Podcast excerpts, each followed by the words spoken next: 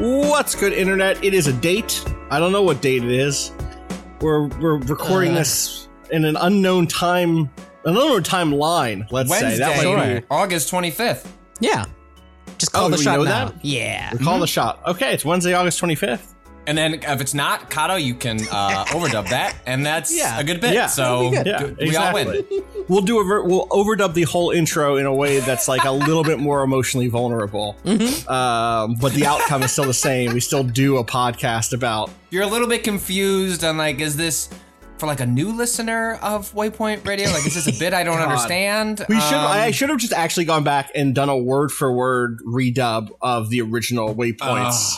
But delivered it a little... Hold on, through the magic of post, you can do that. No, well, the thing is, 1.0 is already so similar. That's true. Really, what we need to do is, Cado, can you go in and edit out all of the empty air between every word said so that it is as compressed as possible? Yes. And we eject all of so Anno remade it at 1.5x. Right. Yeah, exactly. Yeah. Yes, well, this is how I do all my shows now. Yeah, exactly. Enough people listening to it that way that might as well just do it ahead of time. That's true.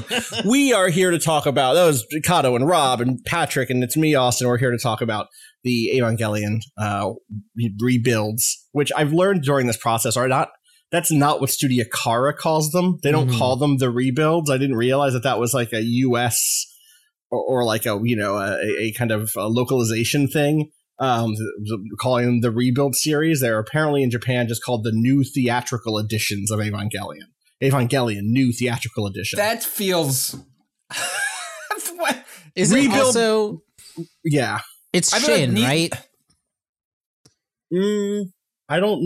Yes, yeah. It's Evangelion Shin. And they're like... Gekijo Baran. There's a whole thing about Shin, too, because they spell it with katakana instead of the kanji for Shin, which could mean different things. So it could mean... Yeah. I feel like rebuild is misleading. That makes it sound like a remaster, which... Right. I mean, I think it's a play the way that remake is for Final Fantasy VII. Right. Do you know what I mean? Well, also rebuilding is like, what do you do with the damaged mecha, when it's been brought in? Yeah. You rebuild it. Damaged. It's better now. It's stronger. We added a new jetpack. But it's also marked by the things that happened to it. Yes. Yep. Anyway, we're here to talk about those movies. We're going to talk spoiler-free, or not spoiler-free. We're going to spoiler warning-free for the next few hours about 1.11 and 2.22, which are, I guess, the extended editions of 1.0 and 2.0. And not talk about the other ones or at all. Like, I have not seen 3 or 4, so I can't even. But like, I know one big spoiler about 3 that I'm not going to mention, for instance. And all right. Don't spoil it for Patrick. Don't spoil it for Rob. Don't spoil Cado. I think he probably knows it. But other than that, oh yeah, I saw 3 when it came out. Okay, so you know the stuff. 5 years ago. That's wild. I think for the next one, Gita will be joining us. Awesome. And when I was talking to them, I mentioned that like where I was, and immediately they stopped talking. They were like, "Okay, just enjoy the rest," and like done. So yeah, we were talking about You Are Not Alone and You Cannot Advance, a pair of films directed by Hideaki Anno.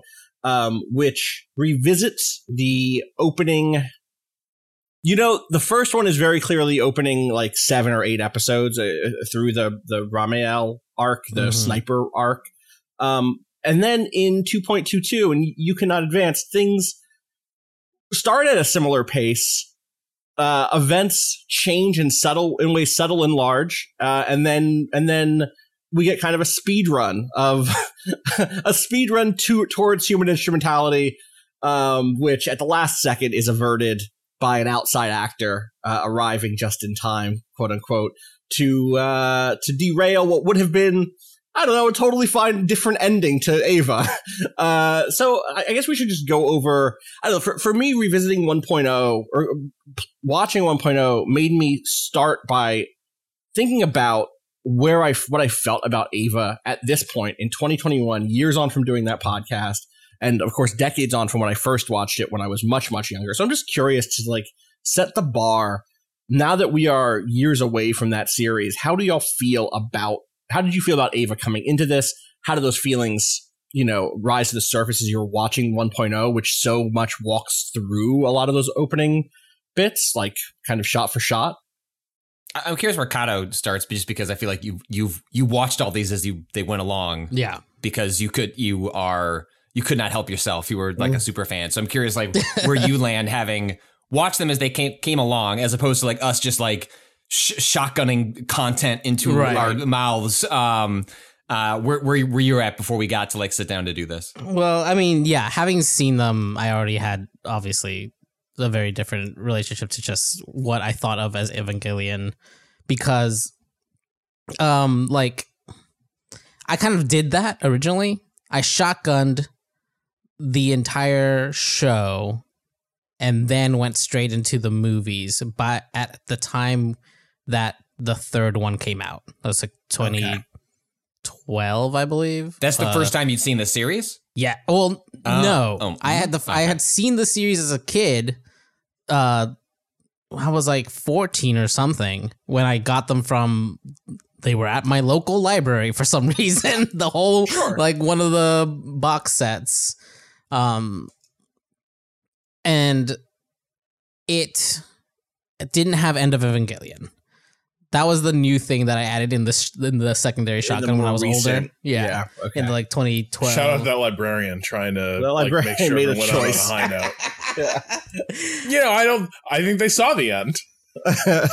So like at that point I thought it was really interesting, but also being the age that I was, definitely had a lot of questions that I wanted answers to, and ended up digging into wikis and shit, and like never really got good answers, but it ended up kind of being filed away as like a cool anime I watched when I was a kid. Mm-hmm. And like I watched a lot of anime, so it didn't really stand out, and I kind of didn't really understand its place other than people talked about it enough that I was like, oh, I should watch this at some point when I was a kid. And I was like, oh, hey, there are those DVDs.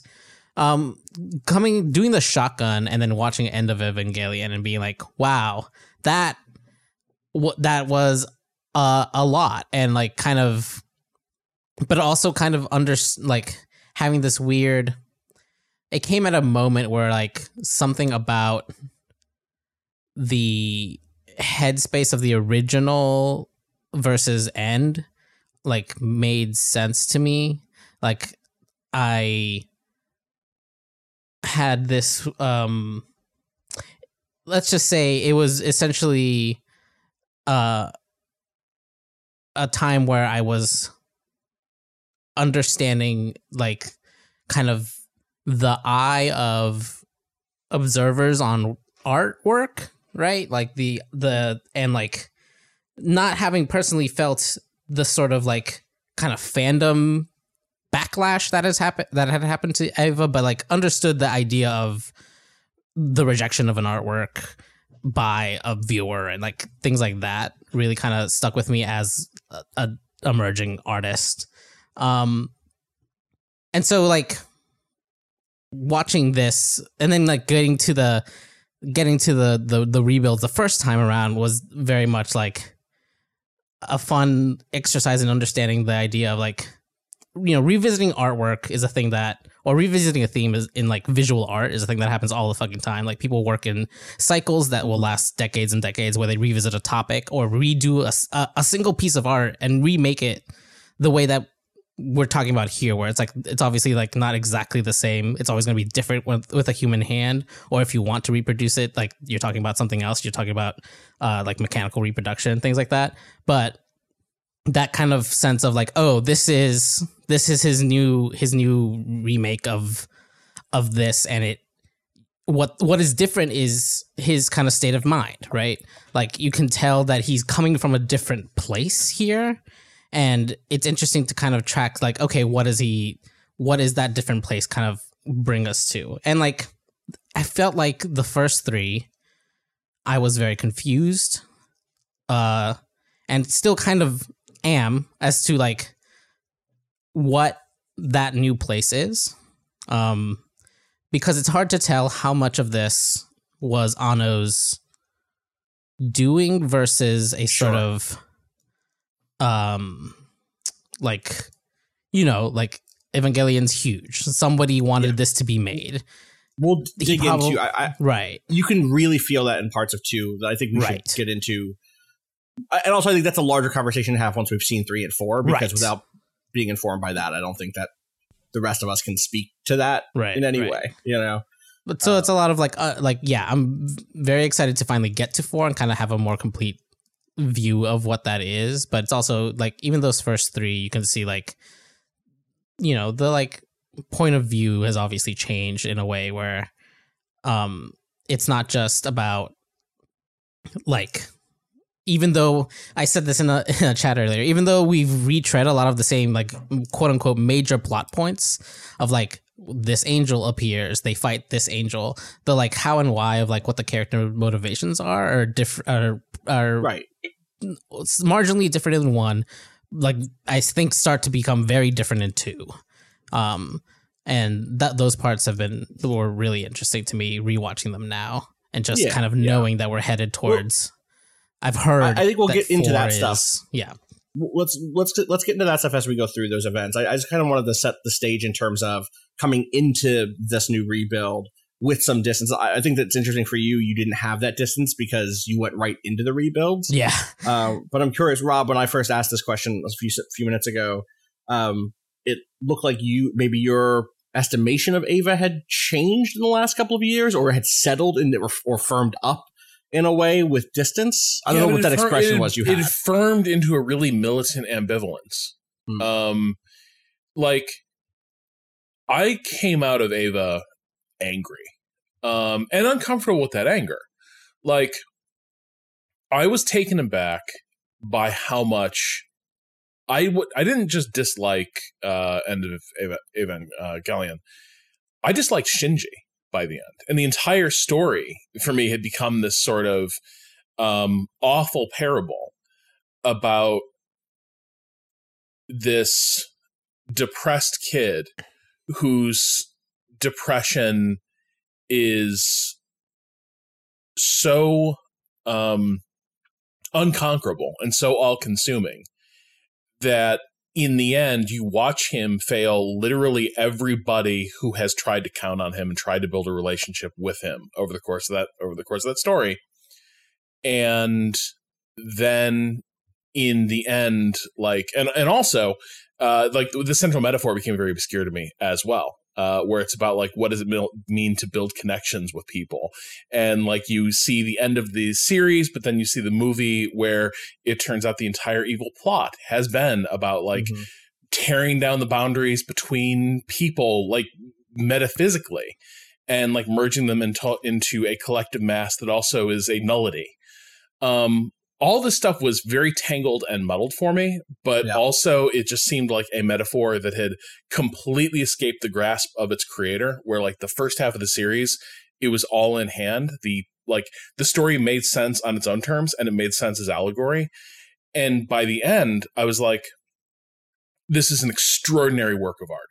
This is extraordinary technique and craft in every frame. And I have no idea what the fuck it is doing.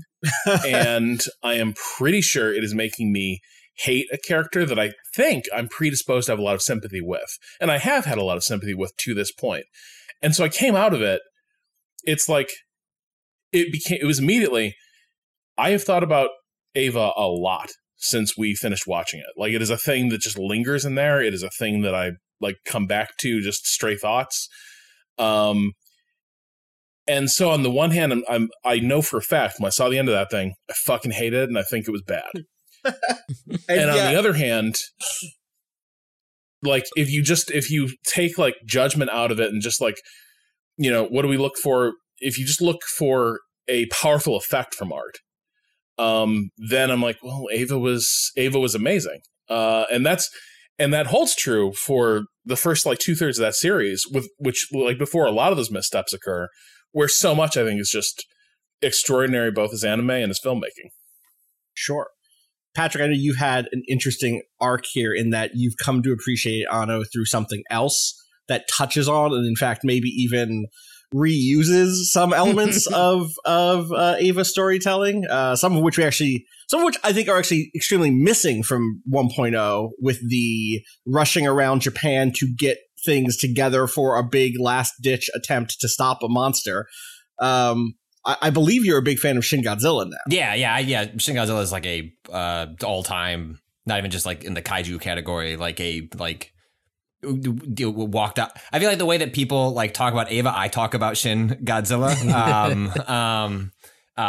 Like that movie just utterly floored me, and like I felt like I connected to it and what it was trying to say in a way that I mean, it's not, you know, a film about depression. It's a film about like like well-meaning bureaucracies and why they fail in the face of like insurmountable odds, a la climate change. But like the powerful response I had like gave me an opening into understanding people's response to Eva in a way that like I didn't. After we finished watching Eva, recording about Eva, in which, as Rob illustrated, like I think both him and I were in like a pretty poor place, and like the nature of how we recorded it, like I think compounded that, which is like long podcasts, shotgunning episodes in a way that I'm a big believer in like having space between things where like if I watched that every week, I think like there's I don't think it would have changed, you know, how I ultimately felt, but it would have felt differently because of the way we consumed it. We did it neither. We could have done it one of two ways. We could have shotgunned it and then did one episode or like three episodes, and or we could have done the once a week over the course of a year thing or whatever, and we did neither, and it's like a weird mixture of both of those, and I think it impacted, or it ended up heightening the things that Rob and I like were really bouncing off of to a degree. So what happened to me was that, you know, what it looks like when like the blood spurts happen in this series, where it's just like a and it's just like shoots out. Like I finished the podcast and it's like I created a hole in my brain, and like Eva just went like and just shot out. It was just gone. Like, I haven't thought about it, haven't given it consideration, which is not an insult to it. It was just sort of like I came out of that experience, like things with me either like really sit or they just disappear. Like they just woof into the mist. And that's basically what happened with Eva, which made like me coming to this, like, I don't know, in some ways I felt like having that negative response, realizing how I was responding or not responding to the themes, left me in a better place, I think, to approach these, because I knew what I was bringing to it at this point. I knew what I, you know, I constantly found myself, you know, just high level with the first two, marveling at how fucking gorgeous it is, which is also true of the original series, and not really connecting with the themes, and that's okay. Like I know what I'm here for. I know what I'm appreciating. I know what I'm looking for. But it did make like interesting getting to that first one where I was like, hey, teacher, like how much am I supposed to be paying attention? Like I don't. I was like, I both feel like I'm paying too much attention and not enough attention. And we can get into that in the structure of it. But like that's where I arrived at it, was I think at a better place,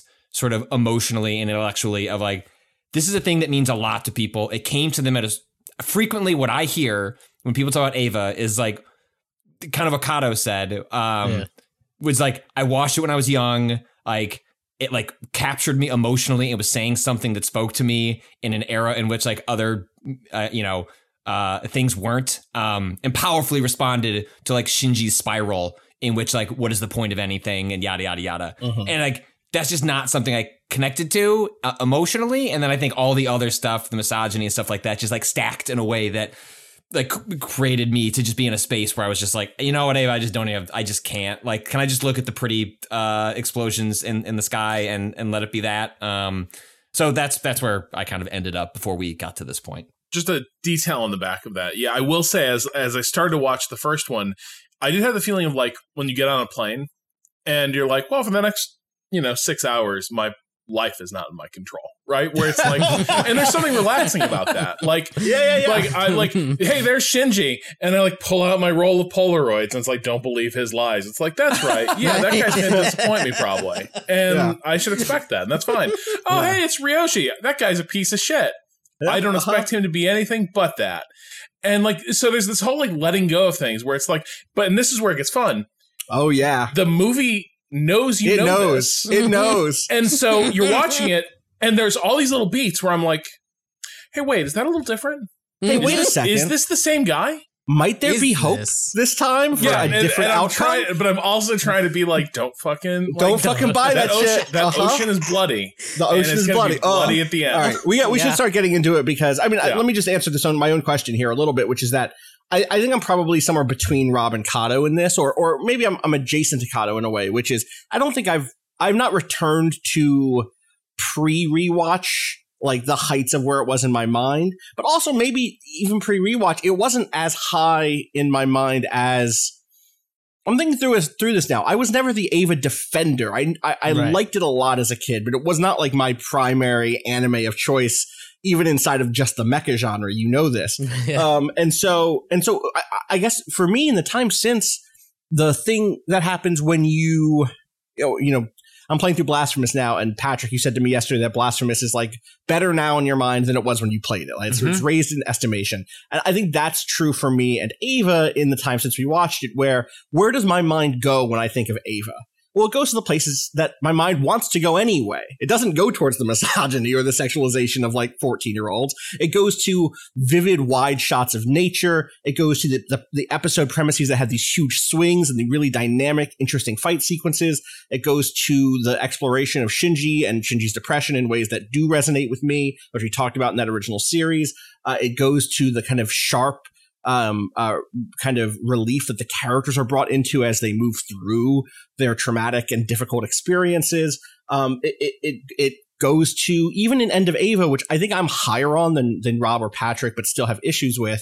It goes to like the bombastic and memorable and striking visuals that thing eventually boils up to, with the Kamsusurtad like human instrumentality moment. So if I view it as like an art film as opposed to a culmination of the movie, like the show's themes, like that's the sort of like distance. Like if I was to watch it again, like, oh my god, I'd be like, holy shit! Like every scene, a frame that I want to put on my wall. Right, and none of that is to say that it was the first thing to do X, but it's like, okay, yeah, Ava, it's in the brain, it's in there, it's one of the many things that I've watched and have, you know, I think to Rob's point, had strong feelings about when I'm engaged with it. And so coming to this, I was actually pretty excited. You know, I have not watched any of this stuff. I've had a couple of things spoiled. One of them is just a lot of it is just like tiny things like the Ramiel fight being different and having like different attack forms as if it were a video game boss this time, but that's a fucking rips. Yeah. So like I was totally fine with that. Naturally, that's the thing that gets spoiled for you. Of course, it's not a character beat, but like again, there was a big combat unfolds. I knew about Mari as being a character because, like everything in Ava, Ava is a cultural product now. It is a sort of genre of product you can buy. It's a franchise in the way that Star Wars is, that in the way that Gundam is or the Marvel is. You can get Ava cars and Ava Visa cards, and you can get Ava snacks, and you can get Ava museum tours or whatever the fuck. Like it's all that. Sitting here holding an Ava Tamagotchi. There you go. Exactly. What are my Ava snacks? What are my options? There were a lot, right? This was like a whole thing. I want to say that there had been. Do I get like specific article. Brand Ava themed brand? Like I don't just want like an Ava, one over like the art. I need like. You want it to taste like. To taste like LCL. That's what I mean. I want it to be like LCL peanuts or something. That's what I'm saying. Like if it's just like delicious. Evangelion presents. If you just search for Evangelion snacks, Patrick, you will just see because it's been happening for 22 or more than that now, 26 years, 27 years, something like that. Right, 95 is when Ava comes out, which I guess is part of this. It's worth saying, Ava 1.0. You Are Not Alone comes out 2007. Jesus, is that right? Yeah. So that's I was 12 a senior years in high school. Is that right? Jeez. Okay. Yeah. So that comes out 12 years after the original Ava airs in 95. So that means if you were 15 when Ava came out, you're 27 when that first movie comes out. And if you're 15 when Ava came out in 95, you are today. How old is that? That's been another 17 years. Too old. You're getting up there, 32 or no, it's more than that because it's 21 now. Jesus Christ, I did that math wrong. Anyway, it's bad. You're old. And so I think 1.0 it's fair to say that everyone told me 1.0 is basically the same. And I think that that's true. So if you haven't seen these and you just want the very quick summary of it, here's my like super short summary. There has been a catastrophic attack on Earth by beings called angels. That was the second impact. In the time since that happened, 20 years prior, there was a group called NERV, which is connected to another more secretive group called Seele, S-E-E-L-E, that is trying to learn how to fight them using giant robotic-looking humanoids called Evangelions. The head of NERV is Gendo Ikari. Gendo is cold and indifferent to those around him, and especially to his son Shinji. But Shinji, who he'd abandoned to be raised by an off-screen teacher, is called in to pilot the first test bed unit model, the Ava Unit One, supplementing the then active pilot Rei Ayanami, who is piloting a kind of prototype Ava at that point, Unit Zero.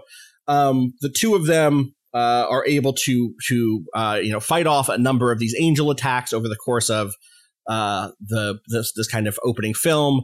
Along the way, you learn about NERV and some of the other important support staff at NERV, like Misato, who is the kind of lieutenant colonel and operations lead who manages all the military action. Ritsuko, who is the kind of lead scientist on the project. Fuyutsuki, who is Gendo's kind of number two. And each of them clearly has baggage tied to the history here. Each of them is, complicated or complex or compromised in some way. And all of them are exploiting Shinji and Rei to do this work, to do this alien killing work. That is like the very high level shit. At the very end of, I guess, other small things that coming into this, if you've already seen Ava, are like, Rei is also cold to everyone except to Gendo, and the two of them have a close relationship. They're seen smiling and joking together when neither is ever seen warm with anyone else. Misato is a struggling millennial who lives alone. I think she's crushing it. She's crushing beer. She's crushing beer. She's crushing coffee. Penguin friend. Like, does have a penguin friend. You know what? That's true. Let's not. We stand. You know what? You're right. We do stand. We stand our millennial queen. Every close shot of her just going like, it feels so good. It's coming home, having a hot bath and drinking a beer. And I was like, fuck yeah! Like, Misato, I'm ready, coach. Rules. Go to the football field. I'm ready to bust some heads. It's so weird she finds time to co-run NERV when she spends half the morning on calling into sports radio. Like 100%. Like she's, the big fam sequel is just Misato. Oh God! But what's her sport of choice? Right? Yeah. What region is she in? So we can associate. Like if she's American, if she's united from the U.S. Yeah, because I'm trying to think. Is she like a Jets fan? Seems like a tortured Jets fan. Oh, she seems like a tortured Jets fan. I was gonna say it's like Jets or Philly. Like she does have Philly energy. You know what? Right. She drinks like who I went to. Like that's the first one that came to my head. She drinks like an Eagles fan. Let me tell you, 100%. And the love-hate relationship. Do you know what I mean? Mm-hmm. The sort of fire the coach immediately after one preseason game. Yeah, exactly. I'll take the L if it means Misato gets to hang out with me at Eagles games. Should be good at the tailgate. Yes. Oh my God, incredible. So this first movie ends with facing down Ramiel, a sort of long distance giant diamond-shaped angel that's drilling into the Earth, into Tokyo 3, the city where the movies take place, attacking the Geo Front, this kind of underground second environment where NERV HQ is. And just like in the early episodes of the show, they have to siphon all of the power grid of Japan to fire a shot at Ramiel to defeat it. It goes bad. And in the process, Rei, having now connected with Shinji after a number of awkward encounters, including slapping him, including once again him falling on her and grabbing her breast, including just general vibes around and conversations about his bad relationship with his father while she's a good one. She ends up stepping in front of an incoming shot, becoming very hurt.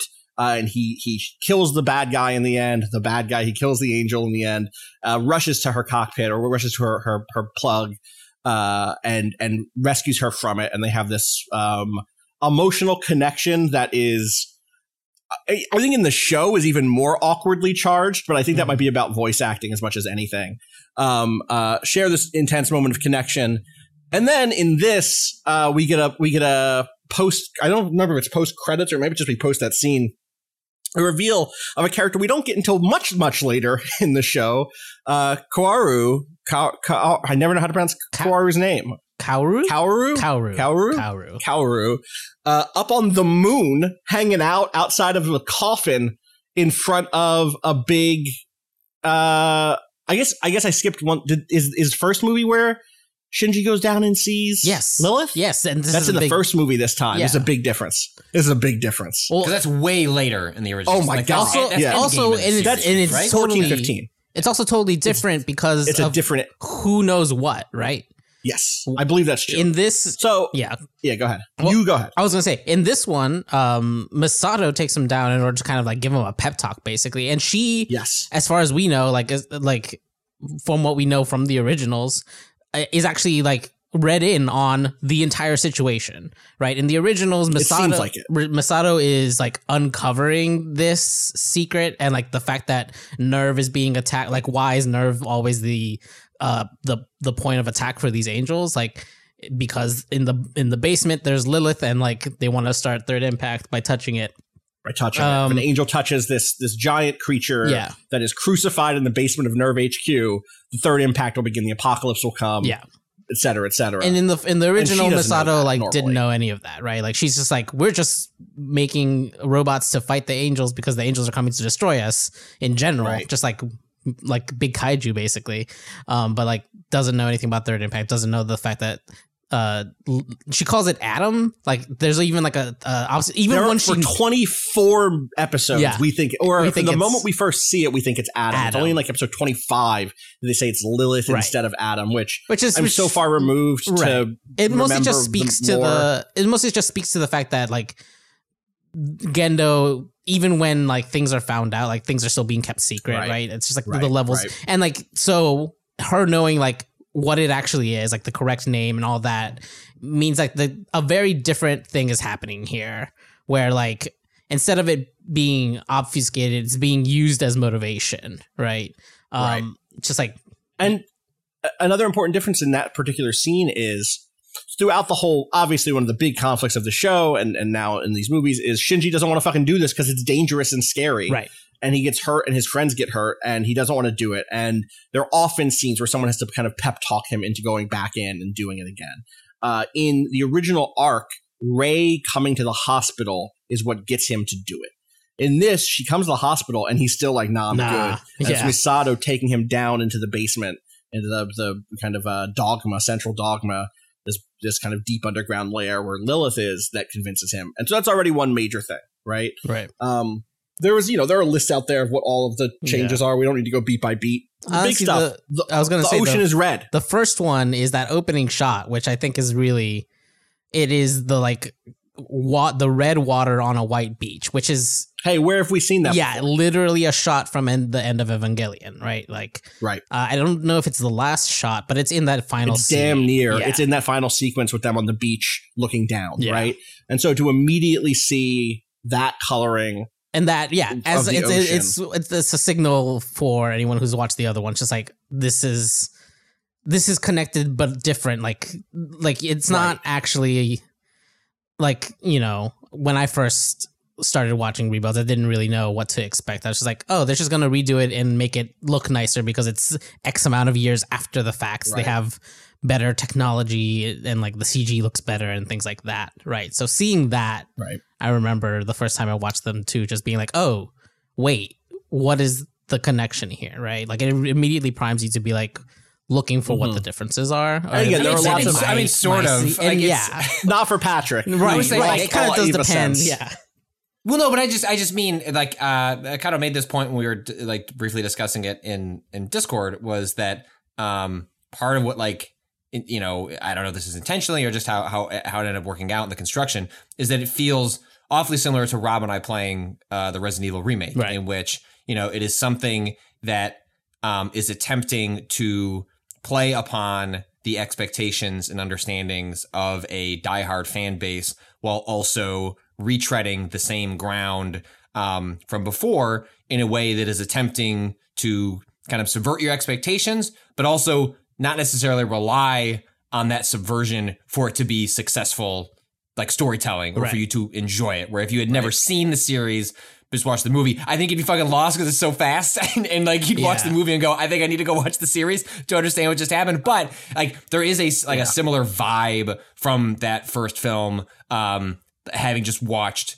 you know, Rob play Resident Evil, and I being like the Cado in that situation, where it's like I played a ton of Resident Evil, I know all the differences, and like and you know, but it's also not obvious about it, right? It's not, it is not as though like Ava stops and it is like, hey,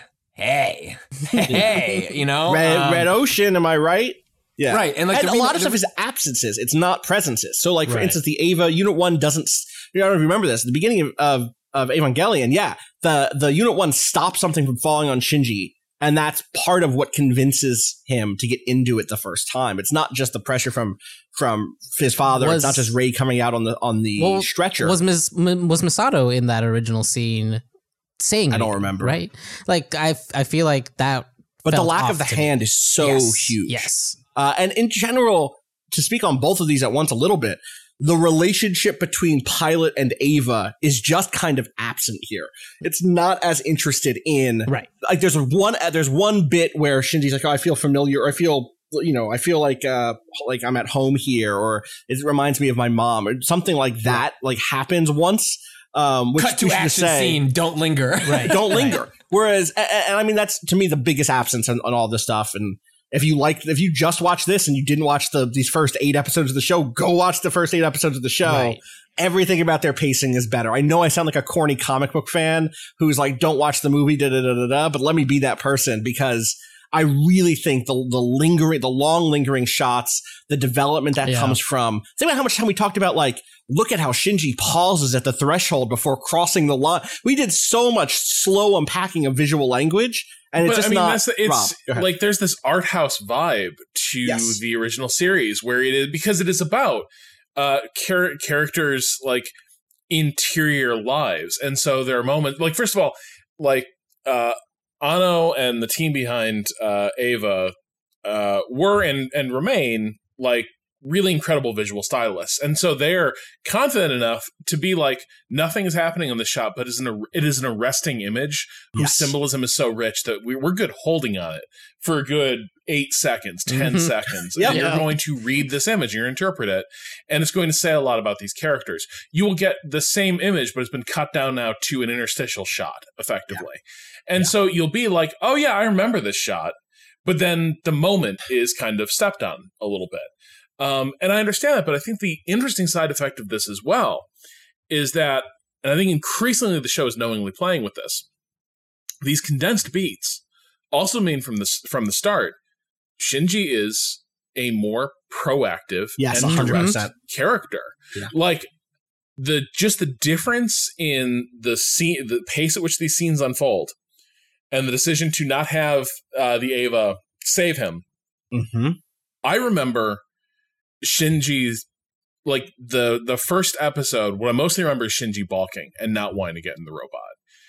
Here, when he sees Rei, he's just like, I gotta go do this. Yeah. Like I guess you gotta put me in the robot.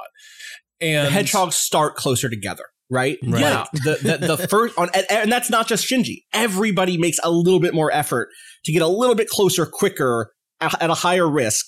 And we'll get to what happens in the end anyway. But like you're right that that's in the editing, and that answers something for me in a really big way, which is one of my big takeaways from watching the first. Is like, this was only 90 minutes. This could have been another. You could have put 20 more minutes in to let these scenes breathe. And I think you're right that it was a choice to make everything feel more rushed, because that's the characters are doing that. Even if narratively they might still say no at points. the sense of character that you're supposed to take away, or that I do take away, is one in which these characters are more active, more willing to put themselves out there, more willing to ask the questions that in the series they keep quiet inside, and more willing to move forward. I mean, right. the other, for me, the biggest change in 1.0, besides the moon shit at the end, is that Rei does not see Gendo when she looks at Shinji when he saves her at the end. In the series, he looks up and sees Shinji, and then Gendo's face is plastered over it, and she sees Gendo saving her instead. And here, she does not have that hesitation or that move backwards to relate it back to someone before. She just instantly recognizes Shinji and moves forward, and everything that comes in 2.0 comes from that recognition in a real way. So I think that's really apt, Rob, that the editing quickness produces part of that effect. Can I just say one last thing too? Please. It is a testament, though, I think, to the changes they made and the style they're adopting. When I was watching 1.1 in real time, I was sitting there, I was being like, damn, this looks like the exact same. And then I pulled up for reference the original series. Mm-hmm. Yeah. And it's like, so much anime has fucked this up when they've done like remakes or like later treatments of the same material. So often you're like, the new stuff looks like shit, or it just looks completely different. Here, I was like, yeah, it's basically the same. No, it isn't. It is stylistically the same, right? But every detail is a little more pointed. If you look at what's her name? Blonde runs the she's the lab coat. Ritsuko. Yeah. Ritsuko. If you look at her, there's no facial detail that like really that distinct. Like she has a distinct shape. She like a lot of cartoon characters, she's a shape really in a lot of these scenes in the TV series. Here, she has like a very detailed like face with features and lines. And it's striking to do the side-by-side comparison, because nothing, except for the CG, nothing about these movies is like out front waving like, hey, we're redoing this with a bigger budget and like more resources and like technology's changed. Nothing is screaming that.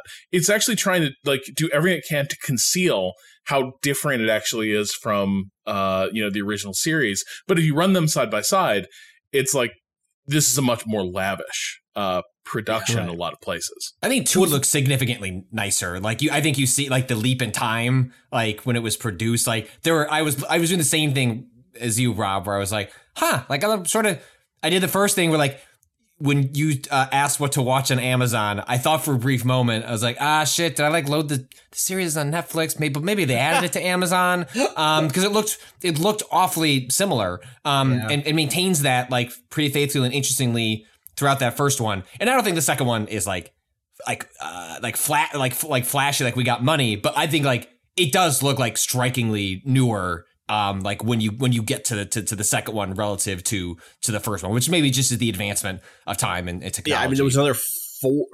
There's only 2 years between those two, but still, you can learn a lot in the process of making a movie, right? I will say my one negative note on like the action sequences and stuff. There's stuff I really love. I actually love all of the kind of stylistic extensions of all of the angels that we see here. Shamacel, who is the kind of worm-like one, now has this rib cage. I mean, it always had this rib cage, but now it moves and like in a really creepy, like bony fingers reaching out for something way. Or Ramiel takes all these new forms, which are all really badass and like really just like dynamic and neat. Rob's giving a huge thumbs up to that whole sequence. That sequence is great. Yeah, I love that Anno was like, what if we just play decisive battle for 40 minutes straight? I'm sorry. First of all, like, run the tape. That first shot was good. Okay, yeah, I know. Like, you can say whatever you want, but the game plan was good. Shinji executed. It was a good shot. He took the shot at the right time. It just didn't go in. It just, what can you do? Sometimes it breaks bad. But that entire like, watching it. The shape-shifting, I was like, fuck, this thing is so menacing. It's a different sort of menace. And it makes noise now. It sings, it hums. It screams. There's a choir element to it. Yeah, it screams. It does scream. I guess I will say, like, where the first one in the TV series, so much of it is basically the visual design is just the Chad biblically accurate angel versus the Virgin Christian. Yeah. Like that is that's very much kind of what is going on in the first one. Here, there's just this dynamism to these battles, and fuck, that battle was great, and the drama of like waiting for him to recharge the second shot while this thing is like doing its freakish thing. Seeing the fuse, it's all so good. Yeah. And my only negative thing with that and some of the previous fights, and also some stuff at the beginning of 2.0 is they get very visually dark, and it can be kind of hard to read in contrast to the original cell animation of the original show, where you have really bright dynamic colors in a lot of that stuff, and like instead of a black night backdrop, you get like the purple kind of going to white at the bottom, and that's a stylistic difference. I kind of miss. I still think the action stuff here is really good. Yeah. But between that and I also think the thing that's missing most in the Ramiel arc here is the Misato going from place to place with requisition papers, demanding that someone in this military warehouse, someone over here in this power plant, you all have to fucking work for me now. Right. They kind of hand wave that here. And I know that stuff is big in Shin Godzilla, so I'm sure if I want that from Anno, I can get that from Anno. You can get a whole movie about that. Yes, actually. But also they kind of shift that in from Misato going around and getting those permissions to a shot later on of the workers putting this shit together, which we didn't, as far as I can remember, get the first time around, right? Like, I feel like we never really... I think we see... maybe we see the trucks moving around. Right. We see... Yeah, we do see the trucks things, like, getting That's what I'm brought up, and maybe, like, us earlier, but there's, like... during the, like, pep talk speech, there's that shot of, like, a ton of people trying to like move a giant cable, right? It's a single shot though. Yeah, right? Like, I think a single shot. The point still stands where it's like, it doesn't care. It actually doesn't like capital C care about like, that almost just seems like, well, it's a new shot we added as opposed to like, one of the themes of this one is like, what is happening to those people. Let me just overthink this real quick. Yeah, sorry. Right. Always. Yeah, I think one of the other things that this is going for right from the start, one of the really unforgettable things in end of Evangelion is the live action footage of scenes from around Japan. The film turns outward to the audience and begins watching the crowd. But it's very like at that point it becomes very interested in this idea of it's that horrible meme. We live in a society, but it becomes interest in that begins portraying it.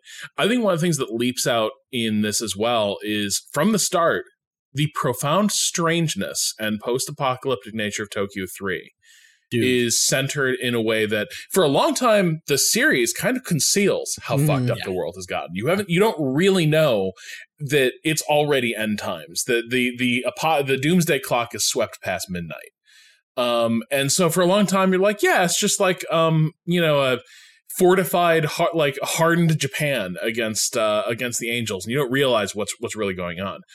From the start here, for one thing, we get this, like, I think right in the opening shots, you see, like, entire buildings have been picked up and demolished as if by a tsunami, multiple tsunamis, and they're just, like, stacked up like rubble in the streets. There's a like giant angel-sized what's it called like police outline on a hill. Oh yeah, next God, it's so good. Also, that's the shit that I miss from that's the shit that would have been in. I saw that and like that's Ava, right? Like, that shit right there is Ava, and there's actually not. I wish there was a little bit more of that in this, but it's good when it shows up. But I think so. I think one of the things this is also trying to get at is here. There's this notion of whatever is left of society is now all at the command of NERV. I think there's a scrappiness to the TV series, to the original series, where you have Misato being like, "How do I get all these forces to align?" Yeah, here, the show's clear from the first. Hey, Tokyo 3 is the last roll of the dice. Like this is all that's left, and they can command at will the resources of this country, and so that's why it's not, a scrappy self-starter going around trying to do the chain of favors thing to get people to get on board with this.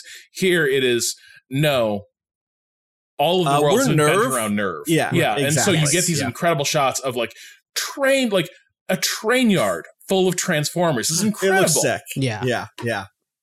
Like, not just that stuff is, you know, it's ready to go. They make it happen in an impossible amount of time, which suggests that there is a certain thing already available, ready to move, you know? So yeah, I think that stuff is my only real negative here is the darkness of some of those sequences. Austin, before you want to come up and watch it on the OLED. Wow, yeah. I'm only a train right away. I was and like, I don't know what he's talking about. And the speakers, yeah, I'm sure the OLED would help quite a bit. Speakers. I will also say, you know, before we leave 1.0 behind and get into the, I think, meatier 2.0, it's probably worth saying that it's interesting that none of us have said, hey, it sucks how often this show sexualizes its like women or its teen characters. These movies still both do that, but it isn't an episode by episode. Like, it turns out when you're watching 26 episodes of it, and every episode needs its fan service shot or decides it needs its fan service shot, that it still happens here. And I think it even happens in a more egregious way in some cases. Like, we get Rey naked in the changing room instead of just seeing the silhouette. And that's an important change in terms of filmmaking, because it goes from being Shinji looking at her through the curtain and his desire for Rey to the camera. So I still think it has those moments in this. But when it's not just hitting you over the head with it every 20 minutes, it becomes something where our focus naturally slides to the other things that the show does, or that the movies are doing. Can I always the Misato thing? Like, so in her initial, their first night at her place. Yes. Yeah. I can't remember in the series. Did she also, when she was alone, did she also have that moment where she was like, was I laying it on a little thick? Does he see through what's going on? Because I feel like I don't remember if it's that early. I don't think it's that early. Yeah. What came through really clearly for me, too, is the degree to which immediately Misato is self-aware of her character as performance in a way that, like, 100%. Right from the first, it's like, hey, that scene unfolded roughly like I remember. And then she sits back and almost like with this, like, portentous self-awareness be like, I hope I didn't lay it on too thick. I hope he doesn't see what's coming. I hope he doesn't see through this. Yes. And exactly, so, like, exactly. That's not to say, and because of that little nod, the crotch shot is fair game. But I think it is also doing something where it's like, hey, here she is, your plucky manic pixie dream girl, object of desire. And also she is now freighted with this, like, she is bearing this weight of, like, destiny that wasn't there before. Totally. Yeah, okay. Again, we could linger on some of the big story stuff at the end, but I feel like we don't know enough there. I guess the one thing I'll say is Kaworu says, number 3 again, you don't change, do you? Which immediately makes me feel like, are we in some? I mean, we know this, right? Yeah. Or at least we don't know this, but like, I think the naive read. When I say naive, there I don't mean like foolish. I mean the gut read is, oh, we're in some sort of time loop thing. This is a eternal recurrence thing. Yeah. This is going to continue going on again and again. We've reset the stakes, but this time, and some elements are lining up exactly. Oh, the Ava has reached this point at the third angel again. Blah, blah, blah, blah, blah, right? There's also in that scene when he first appears, Kaworu's exiting, like, a sarcophagus, and there's 4 empty sarcophaguses next to him, right? Right. So maybe it's actually the third again means the third child again? I don't know. I think I think he's talking to Shinji in this sentence, and it's like, oh, you're the third, you've arrived third again in this timeline, right? Like, you're the third child again. I want to shout outs, whoever the localization on this one decided child and not children for an individual. I get that there's something happening there, but it's fine. Also, did you see after the end credits where he grabs the Infinity Stones and says, I guess I have to do it myself? I have to do it. Damn it. That's right. He does do that. That's true. I mean, basically, like... Can we take a quick break? Let's take a quick break. Yeah, let's take a quick break, and then we'll come back and hit number 2. I'm getting loopy, so naturally I need more scotch. I see. Okay. Oh, it is an Ava podcast. Right. I see. We'll be right back.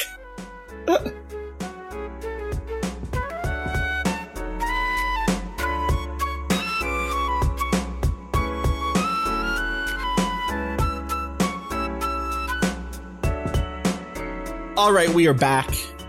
Evangelion Rebuild 2.22. You cannot advance. I don't think we're back. I think Cado actually is getting back to the killer. I thought I'd seen him. Welcome back, Cado. Hi. We're back. We're back. Yeah, cool. We started. Nah, we're good. We didn't really say anything. We just, you know, literally came back. You cannot advance until Cado is back in the chair. Patrick, you messaged us last night. Yeah. Before you'd finished one, you had not gotten to two yet, right? And you were like, so. Can someone tell me when two starts to get different? Because you say, is it obvious when two goes off the rails, so to speak? Yeah, well, my thought was, you know, I put some new furniture in my office and I put on the first movie and was like, all right, I think I can like rewire parts of my desk and also have this on and like I'll be good. And got to the end and I was like, oh yeah, there are definitely some different things. I'm not like super clear on what they all are, but I can like look them up and like the, you know, Austin and Cado can correct me. And then I was like, all right, so it's the second one where it's like, all right, I need to have full attention. Mm-hmm, mm-hmm. Like there's going to be like a clear moment. Like it was not obvious to me yet. Was this going to be the sort of storytelling or divergent storytelling where we will like come very clearly to an old moment and then like there are two paths in front of us and the story goes the option B instead of option A, or was it going to just be an expanded version of what one was, which is like the distance between these two versions of the story just become greater over time as a result of like ripple effects that like create consequences. Mm-hmm. And that as you look back on it, you go, oh, or, you know, so that's what I was trying to. The answer is both in some ways, right? Yeah, it had both has little small things and some very major changes. Here is my quick off the dome summary as best as I can do it. In the aftermath of taking down Ramiel, we get a kind of extended period in which Shinji becomes increasingly comfortable in his role and his social place here in Tokyo 3. We see him visit the grave of his mother, Yui, along with Gendo. We see the arrival of a new pilot. Actually, we see the arrival of two new pilots. First, immediately as the film begins, the incredibly named Mari Illustrious Makinami, who is piloting a provisional Unit 5 that has been like stapled together. Parts of it don't even work. It has cool like insect legs, sort of like an XCOM chrysalid in shape. And it's fighting a angel, a third angel that I've never seen before, a new type of angel. I want to say that that's true. Maybe I'm wrong about that. And there isn't much given to her. And in fact, in the opening, I fully thought that this was going to be Asuka because of the energy that she brings, the joy that she has in piloting this. And I think that you can kind of make that read on her in relation to Asuka in many other ways in terms of how she, there's a line in this where she says that do you ever feel bad about the way we're using kids to advance our plots? And she immediately says like, sometimes I feel bad about using adults to advance my plot or whatever. Right. That's a very good line. Yes. But on top of her, Asuka gets reintroduced and Asuka has a new name. I don't know if anyone else noted this, but our Asuka from the series is Asuka Langley Soryu, and here she is Asuka Langley Shikinami with a different last name, which to me suggests a parental distinction here, right? Of some sort, yet to be unpacked in these first two. And Asuka debuts differently. We don't get the incredible aircraft carrier hopping debut of Unit Two. I was waiting for that sequence to occur, and I was like, I can't remember when that was. Was that when the character was introduced, or was it later? And then by the end, I realized like, oh, that's just not here. Yeah. That's how she gets debuted. And remember, she knows Kaji in Ryoji Kaji in the original is kind of like a. Has an infatuation with him that he plays on quite a bit. That's another reason that you probably connect Mari with it, because Ryoji shows up in that first scene. In that sequence as well, correct? Because he's in Europe along with Mari. Is it Europe? Yeah, they're Europe. Because I kind of assumed it was the U.S. I'm pretty sure they're both the European branch, but maybe I'm wrong. Maybe I'm wrong. I was pretty sure that was Euro Branch, but I suppose I could. Maybe you're right. In any case, apparently it's held at the joint U.S.-Russian naval base, so who the fuck knows? Where was I? Asuka shows up doing a skydive, incredible battle sequence against another angel, kills it. And then what we get is a lot of downtime. We get a lot of the kids hanging out, the kids socializing, the kids becoming increasingly close to one another. We get more time with Toji, and what is the other? Kensuke, the two friends, the two buds, hanging out. We get notes of all of them working towards some sort of equilibrium. There is a burgeoning love triangle between Shinji, Asuka, and Rei. Shinji grows closer. Everyone grows closer to one another through this trip to the aquarium that I'm sure we'll come back to in detail.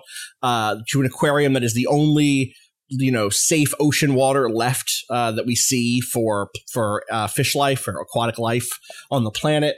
And throughout, we move closer and closer to key tensions being resolved. The love triangle between Asuka and Rei is somewhat diffused when each of them is willing to speak to the other at key moments. First heightening the tension, but then an action of thanks from Rei to Asuka, I think, helps settle that relationship. Rei uses her closeness to Gendo to propose a big dinner, which becomes the kind of thematic central point to the back half of the film, a dinner that is supposed to bring the whole squad together, including Gendo, to the table to hang out with Shinji for the first time ever, basically, at least the first time since Yui has gone away, let's say. There's other similar things. I think it happens constantly. Like, everything in this is a character saying out loud things that in the series they waited to say until it was too late, over and over again. And even Kaji and Misato have a more open conversation about their situation than they had in the film or in the show. And in the end, Shinji still has a number of. In the end, Ava Unit 3 gets shipped to Japan from the States. And unlike in the series where Toji has chosen to pilot it, Toji and his sister are nice and safe. She's gotten the help she needs without him sacrificing himself to become the new pilot. And instead, Asuka gets assigned to be its pilot because of the Vatican Treaty, which says you can only have any country can only ever have 3 active Avas at one time. Her normal Unit 2 gets shelved, and she becomes the test pilot. What's up with that? What? Yeah, the Vatican treaties. You can't just drop the Vatican Treaty and then be like, whoops. Listen, the Vatican treaties. Sometimes you get the Pope involved. Yeah, but why? Where are we getting these numbers? I don't know. Take 3 of them. You can't give Japan 4 Avas. That'd be a military advantage, right?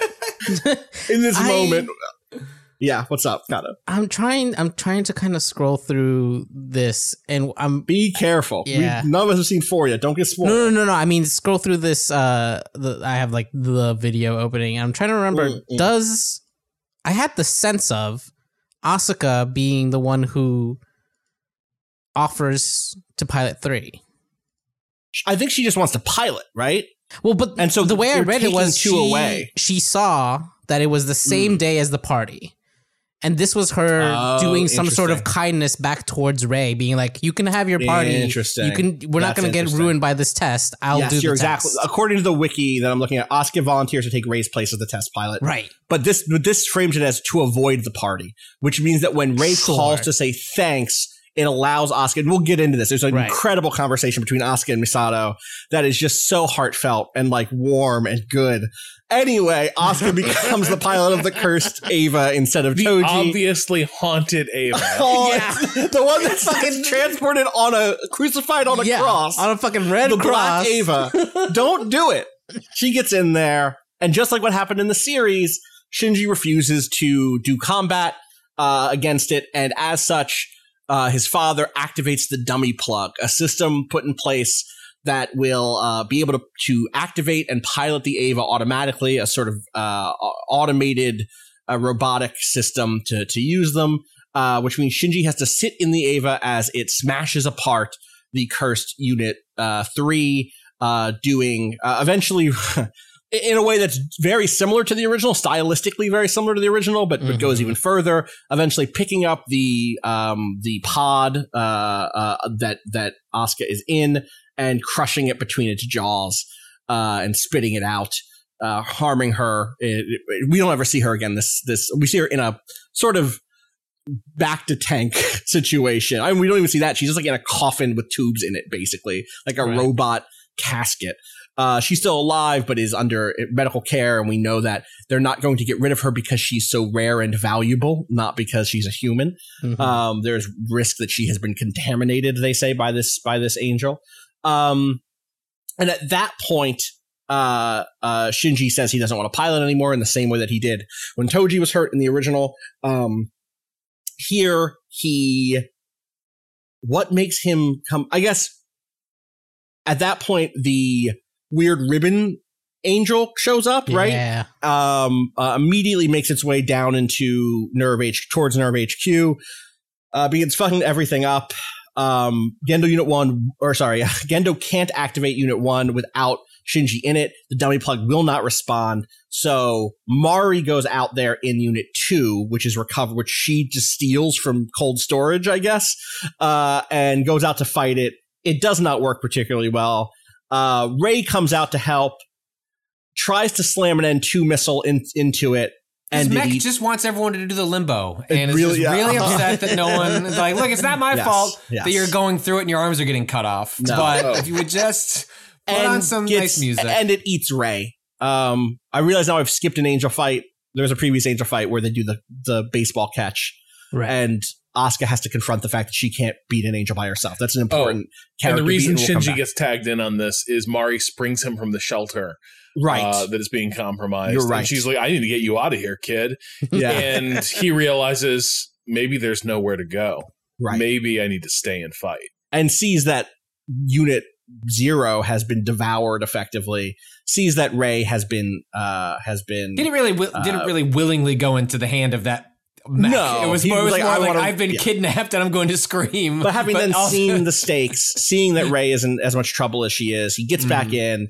He yells at his father that he is Shinji Ikari, the pilot of Unit One, and goes out and has the most special anime boy fight scene I think Ava has ever had. Has the most super robot show. Right. I'm here to save the day. I'm going to pull on the power of my will. I'm going to transcend the limits of the human physicality in the material world.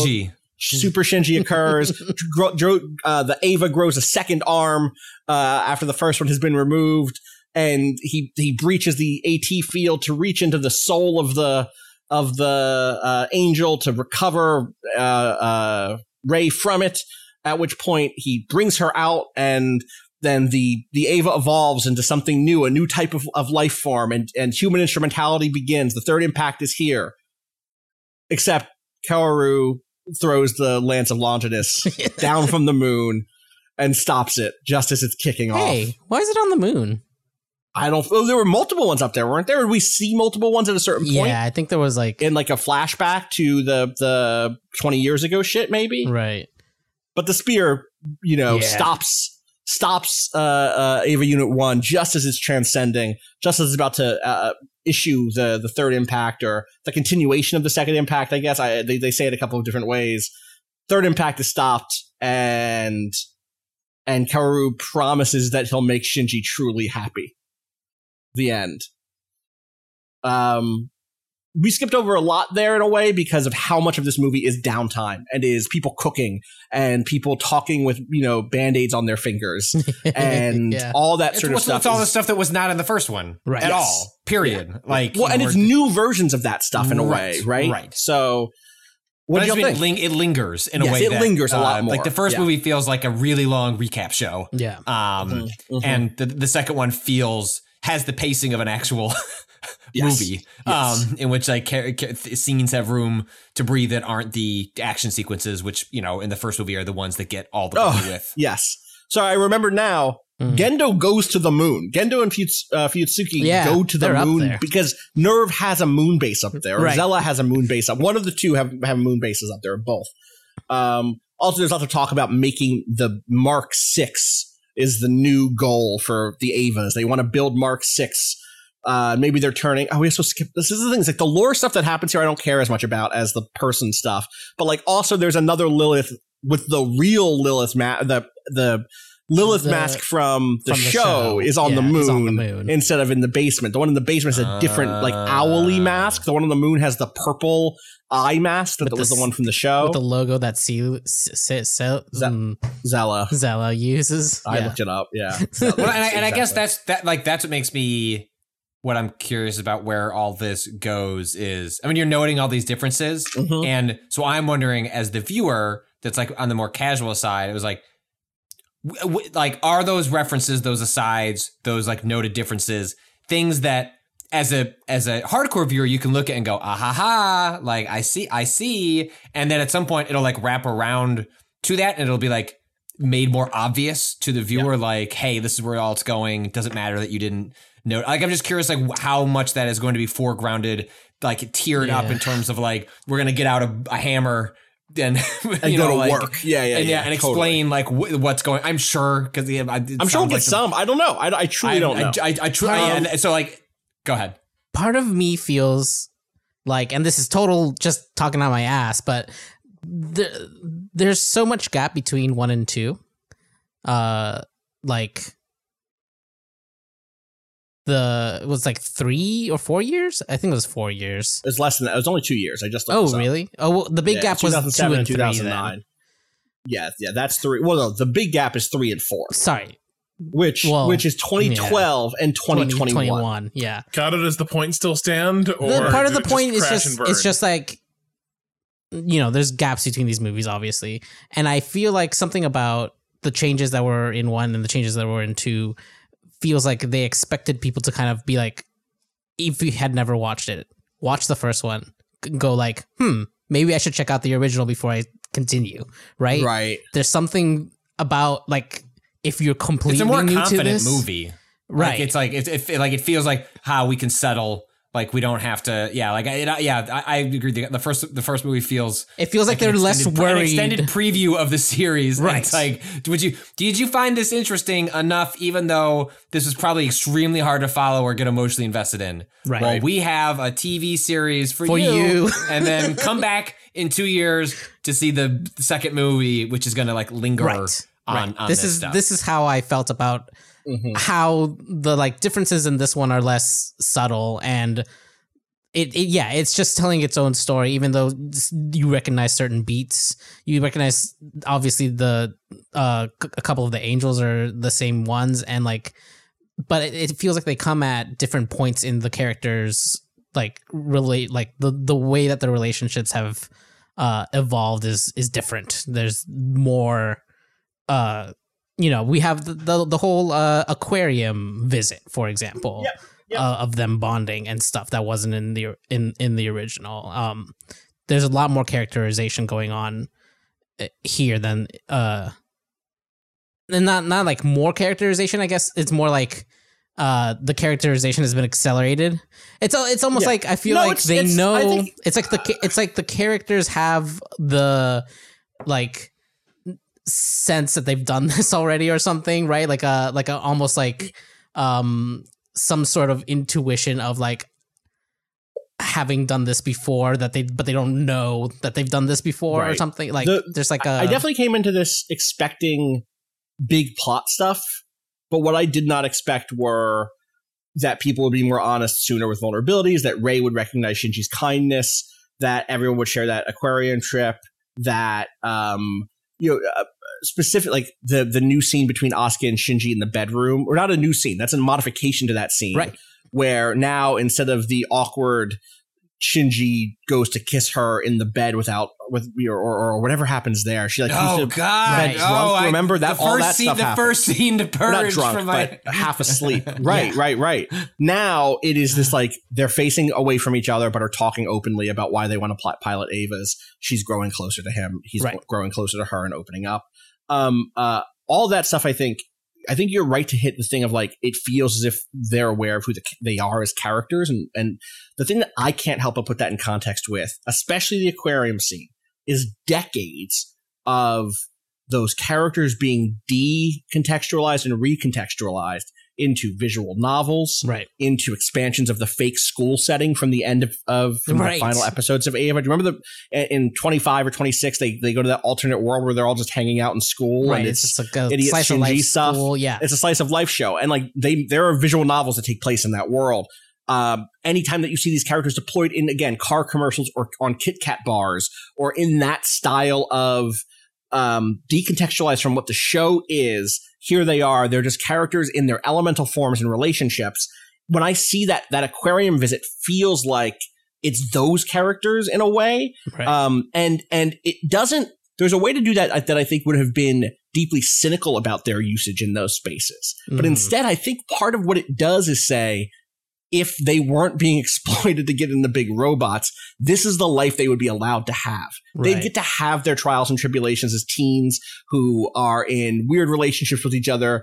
You know, they'd get to have the school trips to the aquarium, and that is the thing being ripped from them. And I think part of the reason this movie worked so well for me is it found a way to create stakes despite us knowing all of the basic plot beats, which is like hope slowly worms its way into your fucking heart at every fucking beat. Yeah. You can see what the better choice is, and they make the better choice. Rob, go ahead.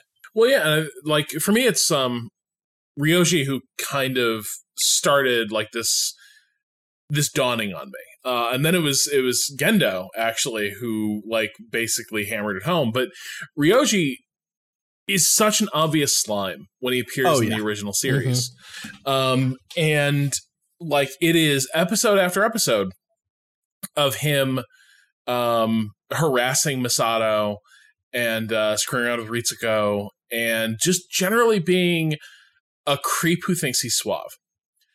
There are still elements of that, though. Even there, it's almost funnier. The way he just fucks with Shinji is like inappropriate, yes. Also kind of funny, little bit. But he's not actually there to mess with any of these people that much. Like initially you're like, there he goes again. But the things he mostly does is he wants to have an honest conversation with Misato. He does. He wants to help Shinji just learn to, like, just be cool, man. Just, like, just be. And, like, passes that lesson on. And then there's a moment where, like, he has this sense of fatalism about him, where he knows his role in the story is not to get to the end. He knows that, like, his ticket is one way. He asks Shinji to protect Misato because he's the only one who can do it. That is not in the original watermelon scene. Right. And so, like, that is sort of where, like, the character still has a lot of the same flaws.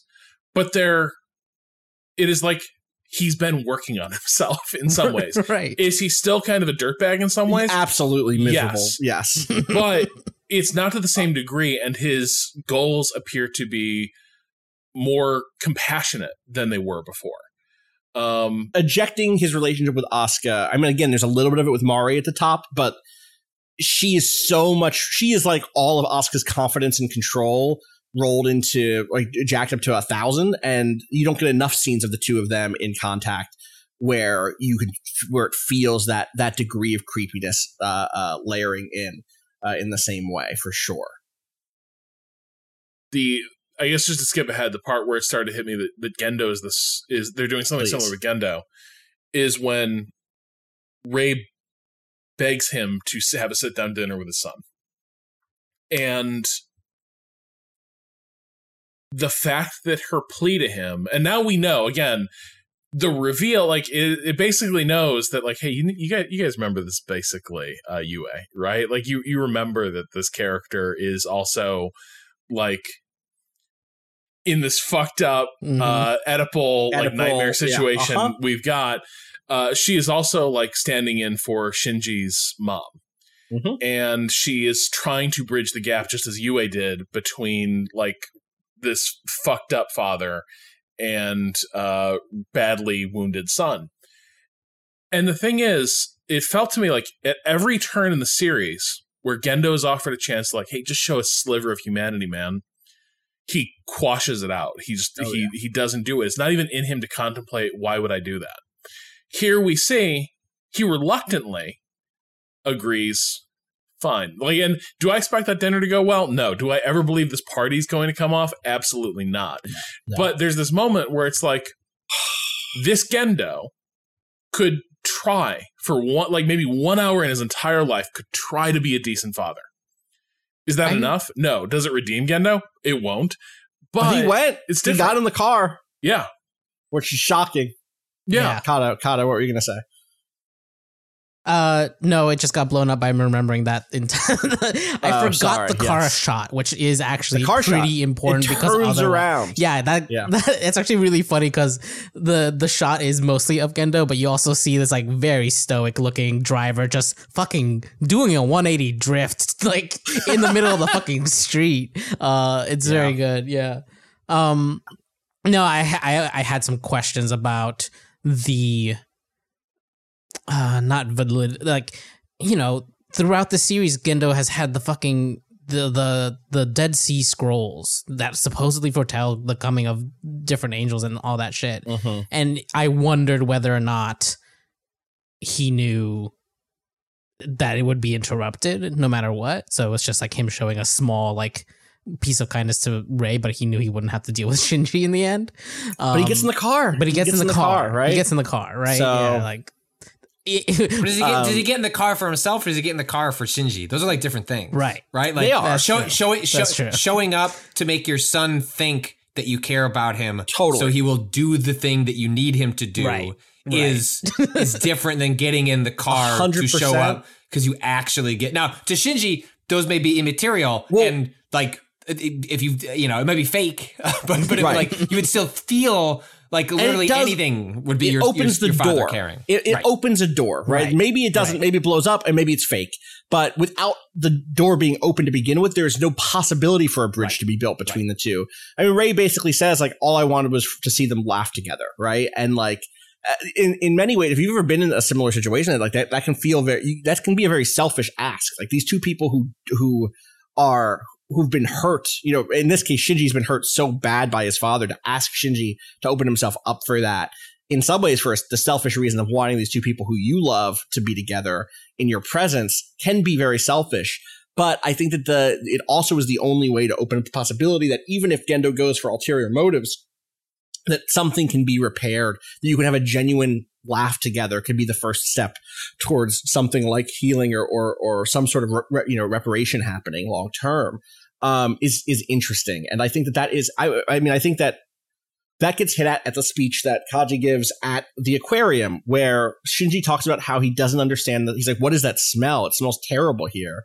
And Kaji says like, oh, that is the smell of rotting life. That is this is what the earth used to smell like all the time. You know, I don't have the exact lines here, but it, to the effect of like, this is what life is like. Like life is this cycle of death and rebirth. You know, like just like the movies, that aspect of like you have to have that painful embrace of, or the painful connection in order to have whatever comes after that is all throughout the way this stuff gets dealt with, and it again kind of pops up in the big conversation between Misato and Asuka when Asuka's about to get into Unit 3.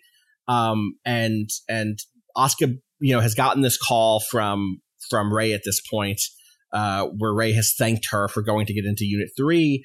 And Asuka says, you know, I don't like rely on other people, but recently there were times when being around others didn't bother me. I know that sounds strange coming from me. And Misato says, no, it doesn't. You're kind and caring, Asuka. And Asuka says, you're the first person I've ever told that kind of thing to. Now I feel better somehow. Talking with other people feels good, doesn't it? I never knew that. And Misato says, the world is vast and bustling with all sorts of fun things that you don't know about. Enjoy it all you can. And then Asuka talks about how the plug suit is very revealing, which it's Ava, baby. Mm. Here we are. But more so. That bit was also like a very funny, like 1 week from retirement kind of moment. Just because if you've watched it more doomed. You know what's going to happen in this Ava. Like we remember it from when it happened to Toji, and just being like, shit. Like, oh yeah, you're gonna definitely learn about, you know, all the mysteries of life. Except it is also such a called shot as well, because like the moment it freeze frames on, by the way, remember who's supposed to be in this, Ava? Yeah. He's with his sister. This didn't happen. Here's a really out of context freeze frame to remind you, look, he's happy and he's exiting the story now. Yep. And he's gone. Yeah. And you're like, and immediately that, like, for me, that is the moment where it's like at various points in the series, we get shots of like train tracks shifting, you know, destination. And this feels like one of those moments where it's like, here's this project throwing a switch. Mm-hmm. Yeah. And like the pivotal moment of the TV series, we are now changing it in some profound ways. And simultaneously, we're changing up the pivotal moments of end of Evangelion, where like Asuka's destiny is now also going to be profoundly different, because like here we have this moment of her still in an extremely Asuka way, mm-hmm. where she's like, man, I never realized that talking to people would be useful and like interesting, and they don't all suck. I love it. And it's like, that's Asuka coming to that understanding. Mm-hmm. I don't think she ever gets there in End of Evangelion. Her final heroic like fight to the death is still powered by sheer force of delusion and will. Yep. And like, I can do it alone. Yeah. That's it, right? Watch me. Mm-hmm. You say, I can't, fucking watch me. And she soars to such heights in that moment, but she dies because of it, right? And or is broken because of it. And she gets broken here too, but it is not because of that delusion, right? And I think that the fact that she lives from it opens up the space for what can come after that. And we'll see. Like, I don't know what to believe leaving this at this movie. I don't know what my instinct is around how they'll continue to treat these characters. One of the things we didn't say about our evaluation of the original series was by the end of it, I think many of us felt that it was cruel. Like, it so reveled in hurting these characters. And I don't know that I trust Anno and co yet, because are they giving me these?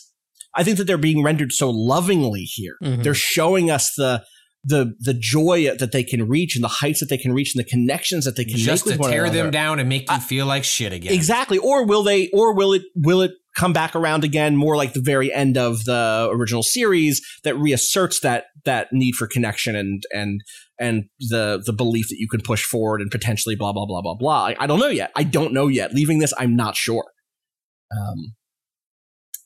Another beat here, the thing I'm curious about is what do you all think of switching Asuka for Toji here? Beyond plot implications, do you think it works as well? Do you think that it hits harder, less hard, etc.? I mean, I think partially because of the fact that she's done this, right? Mm-hmm. It's not like in the Toji situation, it's like kind of the whole like meaning behind this is like to show, you know, this is the way that the state will coerce people into dangerous situations by being like, oh yeah, you can get your sister better treatment, and like that's all totally off to the side. This is refocusing on our main characters and their interpersonal things, and I think that bit hit for me really well. It's like, oh, like this is like a really obvious point of like, oh, Asuka has changed. She is much more connected to Rei. She's doing this favor for her. She doesn't know that it's a life or death thing. She assumes it's just going to be fine, right? So that is still a little different, but still the fact that she is doing it at this point where obviously, like we were just saying in the original, she never gets there, I think did hit, right? Especially knowing that there's two more movies that are going to continue. I mean, yeah, she's not dead. Like we learn at the end of this movie that she's not dead. Yeah, I'm curious about what she does comes. The next time on narration, even, right? Is that her? I thought that was her. Yeah, maybe I'm wrong. I thought it might be Mari. I'm not sure. Again, actually, it can be hard. It can be hard. Yeah, that's the energy is so similar sometimes. Yeah.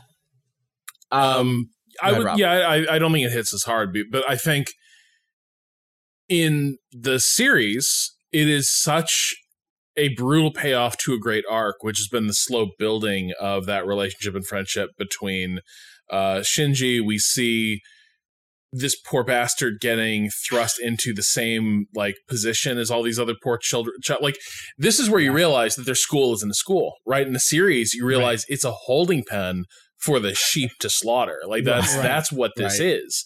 Yeah. And the films just aren't interested in that. We've done that.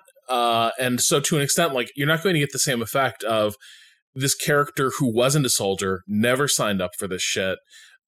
Just as he is striking up this friendship with Shinji, is going to be brutally mauled by Unit 01. That's not going to hit as hard. And also, nothing's going to hit, the imagery of it is also, we've seen it. Like, you're not going to get that confronting, like, Goya-esque nightmare imagery burned into your brain at the same time. Now when it begins to happen, you're like, yes, here we go. Now we see the beast within. When you see it does generate those extra arms now. The Asuka's Unit 3. Is that Unit 3? Am I right about Unit 2? Oh wait, no. Oh, you sorry. The black, yes, the black one. In this case, it produces fully human arms to choke Shinji with. I think maybe it's the one thing there that does work for me in a different way that's worth calling out is the core metaphor of seeing Shinji and Asuka in control of their emotions and their bodies, laying back to back, having that conversation early, develops into here they are, bodies too grown for them, hurting each other. In a way that echoes End of Ava, where he wraps her hand in many ways, right? Right. But specifically choking her out. Here she is choking him in his body too large for him, for his body. His body too large for himself, on the side of this mountain, being the one who's choking him out until not him, the dummy plug. You know, both of them have given up control. Both of them have had control taken away from them by the kind of cyborg bodies that are too large for themselves, that are out of their control. And I think there's something potent about whatever that metaphor is, how you want to unpack it, obviously, maybe makes it more or less comfortable. But I think that works in a way that's not illegible with Toji, because the relationship between Toji and Shinji is also one that is like fraught, as he's first a school bully in the series in a way that's like Shinji is made fun of and pushed around, and they become closer and blah, blah, blah. But I think specifically with the way the Asuka relationship is shown here, like, that's interesting. You know, you can do something with that. Any other big things here? I mean, I feel like at the end of the day, what did y'all think of the big final heroic turn for Shinji? Shinji at his most action hero. Shinji at his most I'm going to save the fucking day we've ever seen him. I like seeing this motherfucker with some agency, and because I think I think that's part of the reason that, like, Rob and I chafed against that original series is, I mean, this dude wallows in a way that can become, like, over the course of the series, grating in a way, because the nature of it being a series and, like, having to drag out character and plot arcs. But I don't know, like, see, like, I mean, all the characters were active, and, like, seeing that in Shinji, the most, like, passive, you know, mopey motherfucker, like, was cool and, like, really gratifying. And, like, that's part of one of the things that is gratifying of having seen both is getting to see the split between the treatment of those characters and what that character is allowed to do, allowed to be portrayed on screen as, is, like, a really satisfying moment that I got to share with my 1.5-year-old daughter, as she put together blocks. Good role model. As I was trying to tire her out because she had a cold and then just wanted to be up and play at 11:30 at night. But, like, that, I found that to be, like, really gratifying, and actually was, like, one of those moments in which, like, the portrayals and like variations on theme in this one, I found more interesting and satisfying in this version, this take, or whatever it ends up being, like, what this is in relation to the original series. Like, that worked for me a lot better, maybe just because it was, like, happier in a sense, in a sense, really. But, like, it leads to there's still like all that, but you know what I mean. Like, yes, there's choice. There's the, like, I'm choosing this action, you know, on the backs of, like, even just the way he, like, you know, walks away earlier in these two films. Ask. Like, also feels like it's him saying, like, I'm doing this, like, I've chosen, and, like, so they're just, like, the duality of those and, like, the arc that there was there for that character, that worked for me a lot. Do we remember? Does anyone remember if that original like reverse threshold shot where we, there's like the famous threshold shot from the early show where he's entering Misato's apartment for the first time and like kind of starting to open up. There's this reverse shot of him leaving at that point, and I don't remember that from the original. Is that that feel like that scene is new, right? Because I think that scene is, and it also feels, and like that is part of one of the like bigger parts of him being more willful in general in this series is that scene and him making that choice to leave. Where in the original, he kind of like when he does leave during this moment, it feels less. I don't know. It feels like him running and less him being like, no, I don't know. We did in the original. The way we see him leave, we see him on the phone in his room, but then the big like send off is at the train station already. At the train station, she drives and drops him off at the train station, and it's much less of a kind of opening gulf between them two as characters, right? Like here, it's Misato. It's felt like Misato feels it's also a rejection of her as a caretaker a little bit, which also happened in the original, but this one's. This one feels more like the will of Shinji doing that rather than him being, scared to continue, right? Yeah, definitely. I mean, he's a more decisive character. Yeah. Yes. Decisive battle. Yeah. Uh-huh. Yeah. I got it. Go ahead. Can we talk about the crazy shit that Mari does to EVA 02 and what the fuck is going on there? What does she do to it? Let's talk me through it. I forget. It's in the final battle, right? She purposefully activates berserker mode. Yeah. Or is that what? Yeah, I guess that's. Yeah. She does because that happens in that fight. So that happens in that fight to Unit One originally. The Shinji gets beat to shit. Right. The armor. That's the fight where the armor comes off of the Ava for the first time.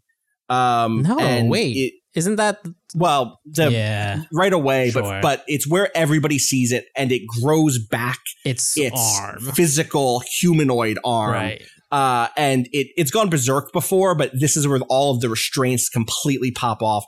Shinji is yelling for it to move.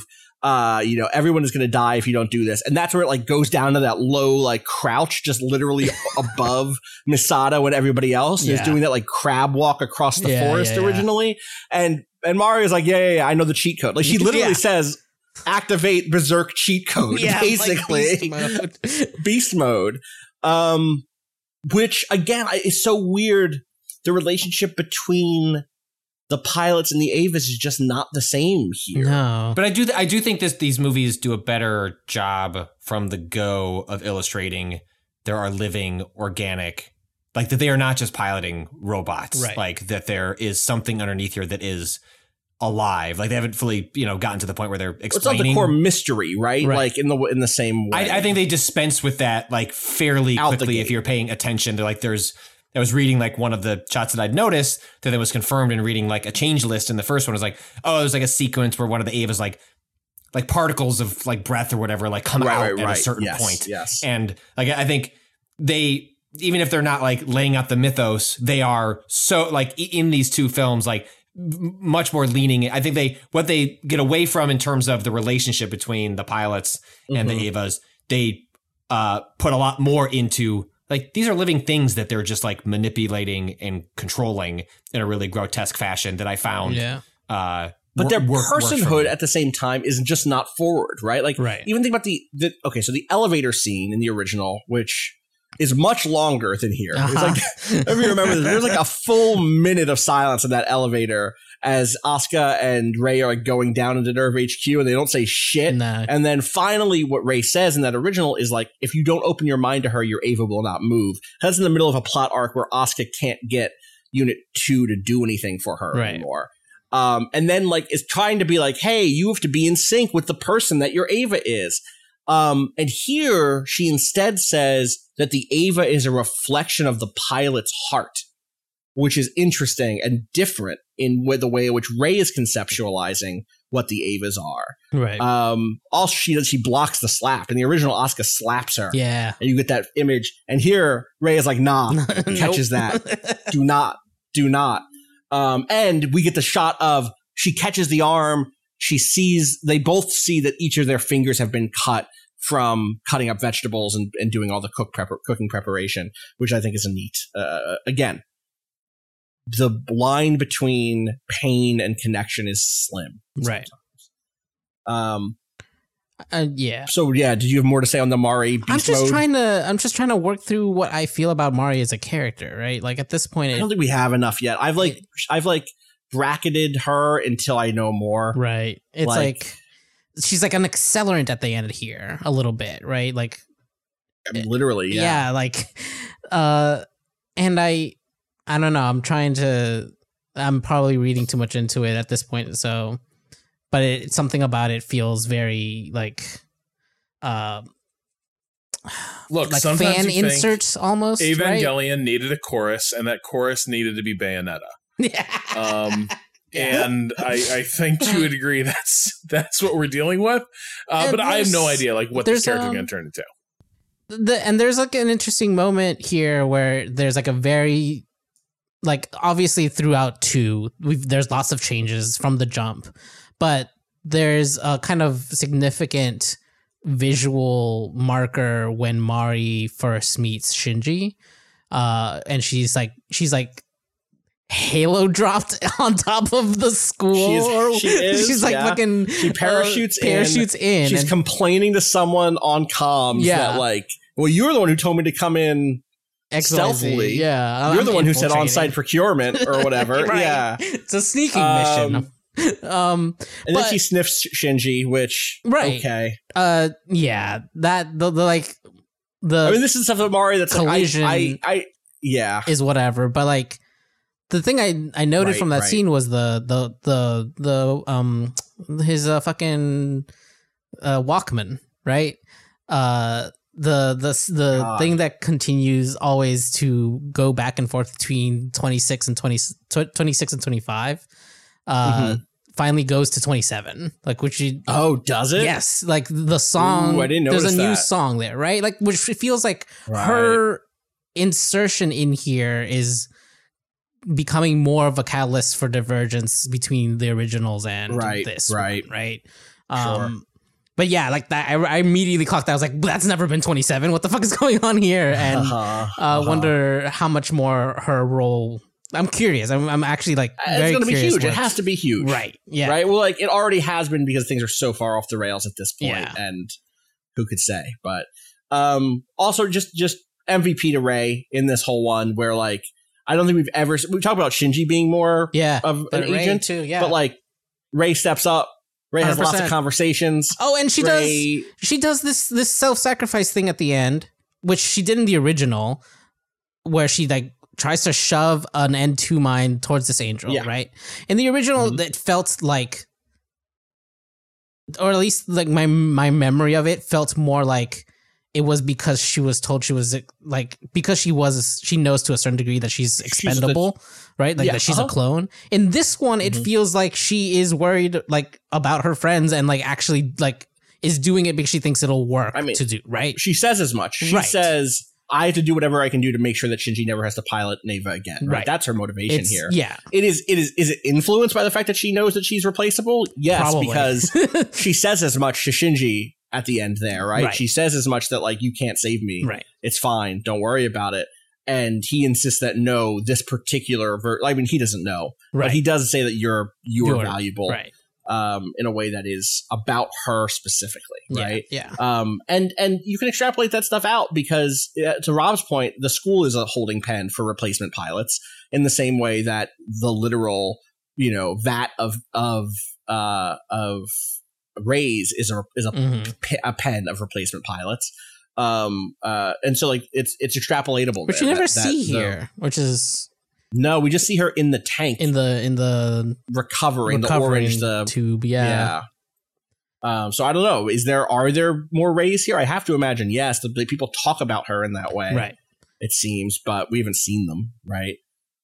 As we see a pull of them around her in the angel. Like we see like other rays clinging to the ray self inside of the angel briefly, but I think that that's it. Yeah. And on the core, that's where you see I mean. A bunch. Yeah. In the angel exactly. Core at the end. Yep. I'm looking at my notes here. Why does Mari have cheat engine installed? Again. But then yes, the Rei with Shinji's like there's stuff here that just hits for me because sometimes the shit just hits. And Rei in the core holding on to Shinji's cassette player, that shit just hits. The end of this is the straightest that Ava has ever been. Somehow the special boy is going to save his girlfriend shit. Right. But I think that in the world in which this story and this specific movie is about characters being upfront about what their desires are and the connections they want to maintain and the lengths that they'll go through to make that happen, that shit still hits for me in a really moving way. Like it just fucking works. The thing I am just dreading that. The fact that it is so, like mecha hero's journey anime moment, does make me think that like we got a lot of runtime left, and I'm just dreading there you got your fucking fan service, right? You happy now, aren't you? You great, you sacks and shit, and then some sort of like really hateful like turn is coming, but I'm hopeful that. The markers have been put down, which is that the interest has shifted in terms of what this is doing. Right. Like what its goals are different. Yeah. And also like I did see enough that like there's a time skip coming. And that right away interests me because like the thing is,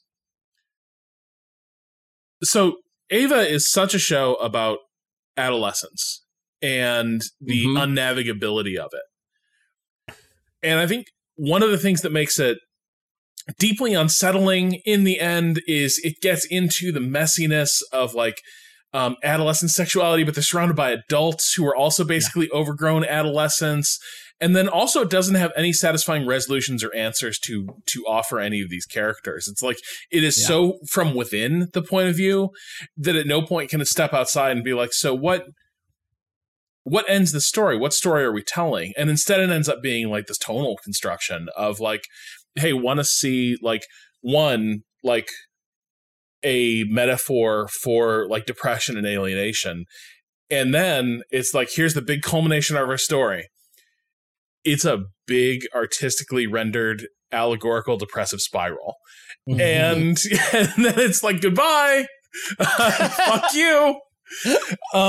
And so I'm really curious, like what a time skip signifies where it's like, and Ava that imagines these characters like as adults, like growing into them. Like already, I'm kind of intrigued by like what does that mean? What does it mean for Shinji to grow up? You have a sense of how long that time skip is in your mind? Like I think on Amazon it straight up says like it does. Okay, don't tell Patrick. But I don't even know the time skip. Too much already. Yeah, the next time on, these characters were sort of trapped in amber. Both emotionally and developmentally. And it has been fucking shattered. A spear came down from heaven and shattered the amber. Just that's what, you know, how else to describe being a teenager. That's it. Yeah, absolutely. A spear came down from heaven. The thing I think about as we go forward to the next two is like, who is this for? Right. Yeah. So like the end of Evangelion, like the action, like both the end of Ava and then like the movie end of Evangelion, like is like, it's about Anno. It's about the fans. It's about the fandom. It's about like the culture around Ava. Like it is very metatextual, fourth wall, like playing in those spaces. And at the decision to, you know, I kind of alluded to this earlier. Is like, well, how much of like is this built upon like Anno just unwilling to let like other people like revisit Ava? And it's like, so I'm gonna guide this like financially driven like revisiting. How much of this is Anno is older? I'm not necessarily why, just older. The datification of Evangelion. Well, I just mean like if he's going to revisit these characters, like what does that mean? And is he doing it for himself through like getting older, like learning more about himself and like learning more about these characters? I'm so curious what the lens is, given the mixture of lenses and the kind of like middle fingers from Anno that like existed within like Ava itself at the audience. Like, you know, like. Is this like him bringing full closure to these characters for himself, or is it for the audience? Like, obviously you can't separate the two because that's true of all art, and Ava especially like didn't run from that, embraced the notion that like there was an audience that was like influencing how these things were being interpreted and created as this story was written and produced in real time. And so I'm just so curious what these movies make of that relationship, whether it, how it touches on them, how it doesn't touches on them. And it's like the conclusion of the story. Is it for Anno? Is it for the fans? Is it for both? And like, where does it come down on that relationship? Because I find it so hard to imagine the way that previous series ended that it couldn't it feels like it has to revisit that to some degree. Whether it's as fourth wall breaking as like, you know, actual live action footage of people watching a movie in a movie theater. You know, I want to say probably not, but who the fuck knows? And that's what I like is like the big questions I'm thinking about for the next two is like, how does it handle that idea? What does it care about? Like, what does Anno think of that experience decades later? One of my big questions going forward is whether it wants to be. There are lots of ways to wrap something like this up. Some of them draw. Some of them feel like periods at the end of a sentence, and some of them feel like colons about to enumerate a list. You think about the 20 years between the end of Ava and now, I mean, longer than that now, 25 years or whatever since then. There is a real, again, it's a franchise with a capital F. It has had so many little spinoffs in the world of games and the world of manga, etc., that have used every little bit of space to retell stories, to tell them in different ways, etc. I'm curious if 3.0 plus 1.0, the final one, the fourth one of these does, will we continue to see the introduction of new elements and new characters? Is one of the kind of meta goals the introduction of Mari as a character who will now be able to sell merchandise up for the next 30 years? Or is her presence here about something else? Is it both, as is often the case with franchise anime, right, to sell merch and also to and also to say something in some way?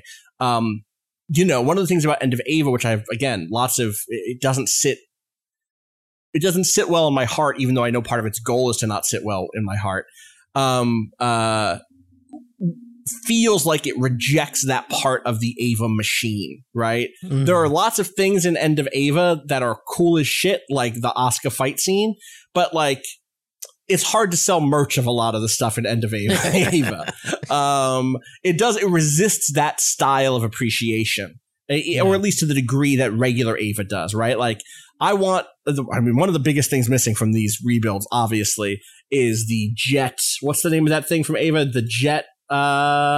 Jet Alone, the fucking goofy ass, the one robot that Misato has to climb into, and like, you know, it loses that sort of monster of the week fun toy stuff. I mean, it still has those monsters here, but it isn't leaning in that direction. And End of Ava has way less of that in a real way than the main series did. So I'm curious if 3 and 4 are going to end up feeling like moving in that direction, where it's like, nah, this is going to get. We're not going to be able to explain any of this shit. It's not going to come to a nice, simple close. And it's going to do that in order to prevent the sort of objectification in a real sense, the reification of these idea of these stories and characters into toys.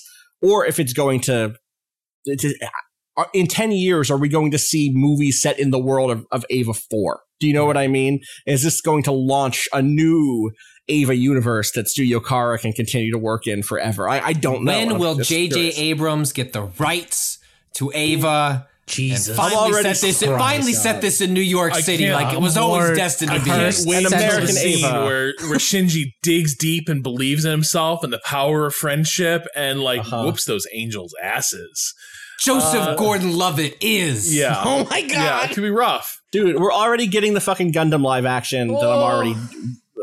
it's going to be a nightmare. Oof. Sorry to Jordan Roberts fans, but I am not a believer that is going to be good at all. But I think you've hit on something, though.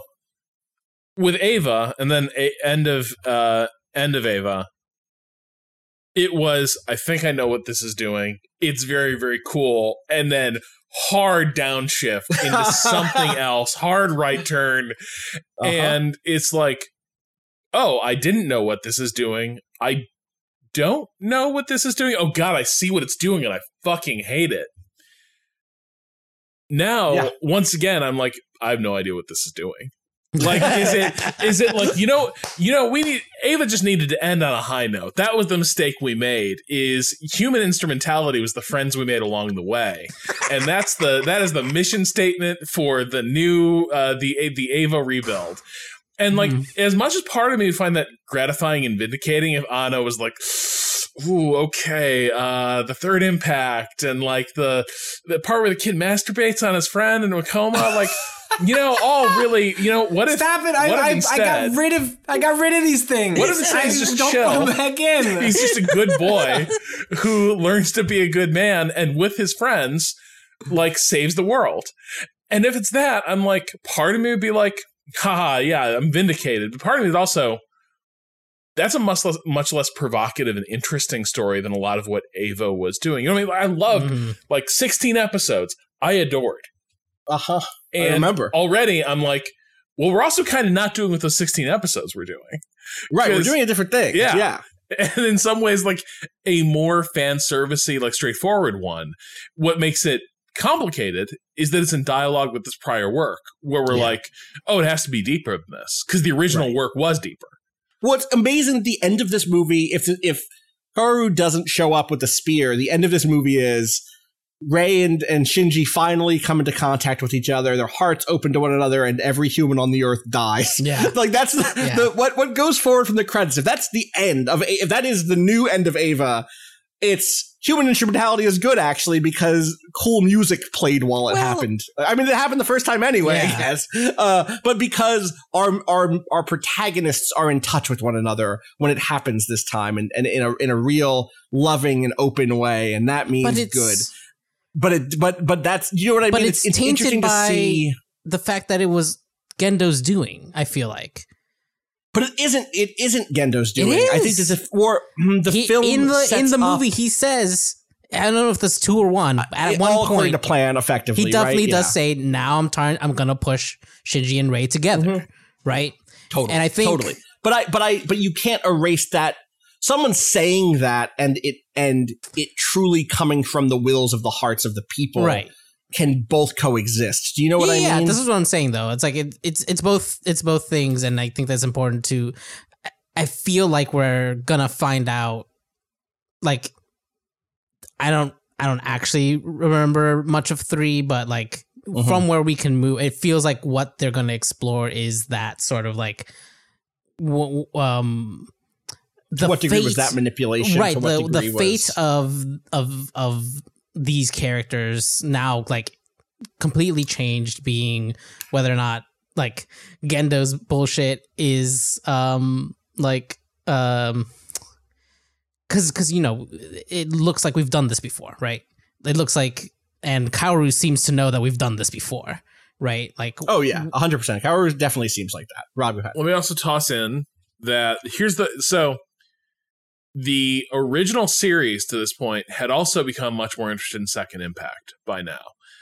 We had that entire inscrutable episode that is like closed circuit camera footage from Antarctica when all the shit goes down. And we know a lot more about Misato's father in all this. Like, we know her origin story. All of this has been held back. We only get the allusion to it briefly from Ryoji, but like it has not been made explicit. Mm-hmm. And so like there is yet another gun on the wall, which is that her motivation and characterization are probably the most incomplete compared to what we've seen the character be in the show. And they've also, like, we know from just like everything we've seen, like when they zoom out on planet Earth, like we now know that like Second Impact was different here, right? And so I think this is the other thing I'm really curious to see where it goes is in terms of beats. The show, a beat the show has conspicuously avoided is discussing that aspect of the lore and Misato's relationship to it. Yeah, totally. My question ends up being, okay, if we're in a time loop, where does that time loop begin? Is the world stuck between Second and Third Impact over and over again? Right. Is the Second Impact of this world the Third Impact of the last world? And like, oh my God, it's Lost. Right. I mean, we're in it. Wow. We're in the puzzle box. You want to convince me to like this show. Puzzle box time. I don't know. Ava Rebuild. We have to go back. We have to go back. Yeah. Uh-huh. It's that would, yeah. Rei and Shinji are they escape. They escape this loop, and then they realize the people that they left behind are too important, and there are parts of the mystery left unsolved. You know? The problem is I just played a very bad time loop video game that has left a terrible taste in my mouth. Welcome. Oh, yeah, I've got all the way around to completely fuck that game. Talk about 12 minutes, right? We don't need to. Minutes. Yeah, no, we'll get next week. If you want incest themes done right, look no further than Ava. Don't accept no substitutes. Well, 12 minutes, a game y'all hate so much you now love Ava. Love it. Incredible. I think everyone should play 12 minutes because I want you to film yourself when you see certain things happen. You should experience it for yourself. Don't read about it. I'm going to need a spoiler podcast from y'all. You are going to need... No, I want you want me to play it. I want you to get to the moment. You don't have to finish the game. You have to get to a specific... We'll talk about it on a different... We've already talked about it on a different podcast because this comes out on a Wednesday. Right. Right. You're right. You're right. People already heard it. All right. This is almost like a time loop itself. Give me a code. Yeah. I don't want to buy that game. Y'all it's on Game Pass. It's on Game Pass. Oh, it's on Game Pass. Game Pass? I'm just going to go play it on Game Pass. Yeah. All right. Well, there you go. There you go. All right.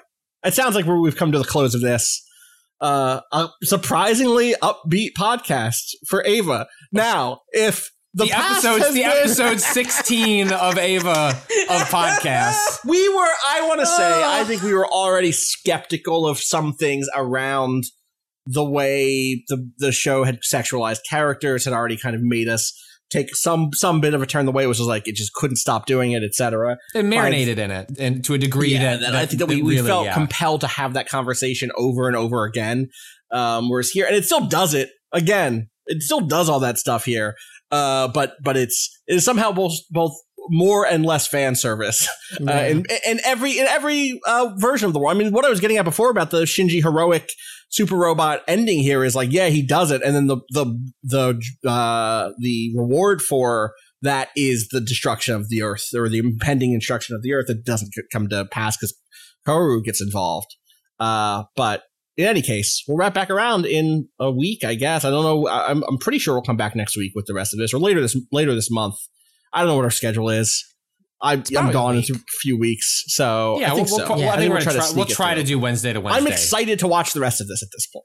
Yeah, and I hope that my belief is that it will be completely new stuff from here on out. Basically, it feels like we are done recapping. It feels like we're on a new track. We've switched stations, and we've gone from a train into a spaceship. We're going to entirely new destinations at this point.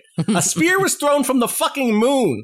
Yeah. So what if this is just entirely about Kaworu just wanting like a second chance to like just be cooler when he meets Shinji? Yeah, just like it's put it on so much. Which is pretty good. I came on too strong. I always do this. I always do it. Hey, what's up? Start Dylan? The loop over. Like, why did I say that? Why did I say Lilin? Why did I say that? It's so weird, Kaworu. Why did I start by standing on top of a statue of an angel? I think I kind of gave away the ghost a little bit right away. Yeah. What if instead I just show up at a bar or I show up at a concert and we lock eyes? I'm not even going to be like, I'm going to make out like I'm not even interested in what they got in the basement. Casual. I'm just going to be casual. Yeah, like, what movies do you like, Shinji? Oh, you made a mixtape? It's 28 hours long?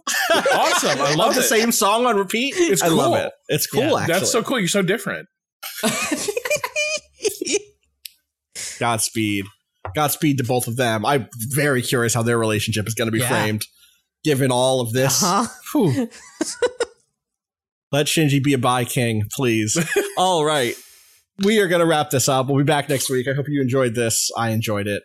As always, you can continue to support our work by going to waypointplus.com, waypointvice.com, everything else. You should send questions in. gaming@vice.com, subject, Ava, question. Human instrumentality polycule. Wow. Yeah, I mean, that's where it was all going. In a sense, isn't human instrumentality already the world's biggest polycule? We're all just blended together, baby. All right. Bye. That's it.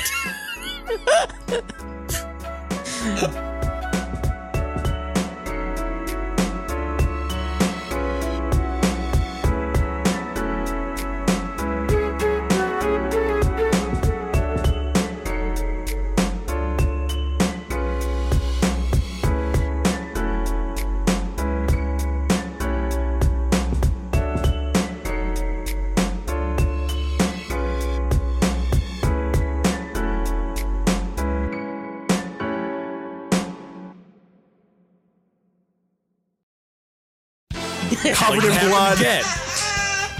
Why did I see that?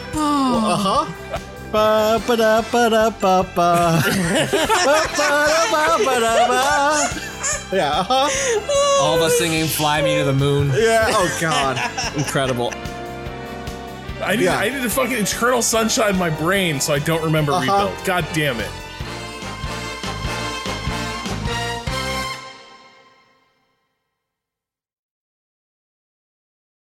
All right. That was good. Easy. Yeah. Look at that. Yeah. Like 2 hours? Yeah. Something like that. Just over 2 hours. With now, a break. The movie version of our podcast, this is the hard cut to the end of the next recording. We're like, I can't believe it happened again. Covered in blood. Why did I see that? I need to fucking Eternal Sunshine in my brain so I don't remember Rebuild. In a world where we're releasing these further apart, to be able to put in some sort of clip of our reactions to it would be so fucking funny. It'd be so good. It'd be so good. All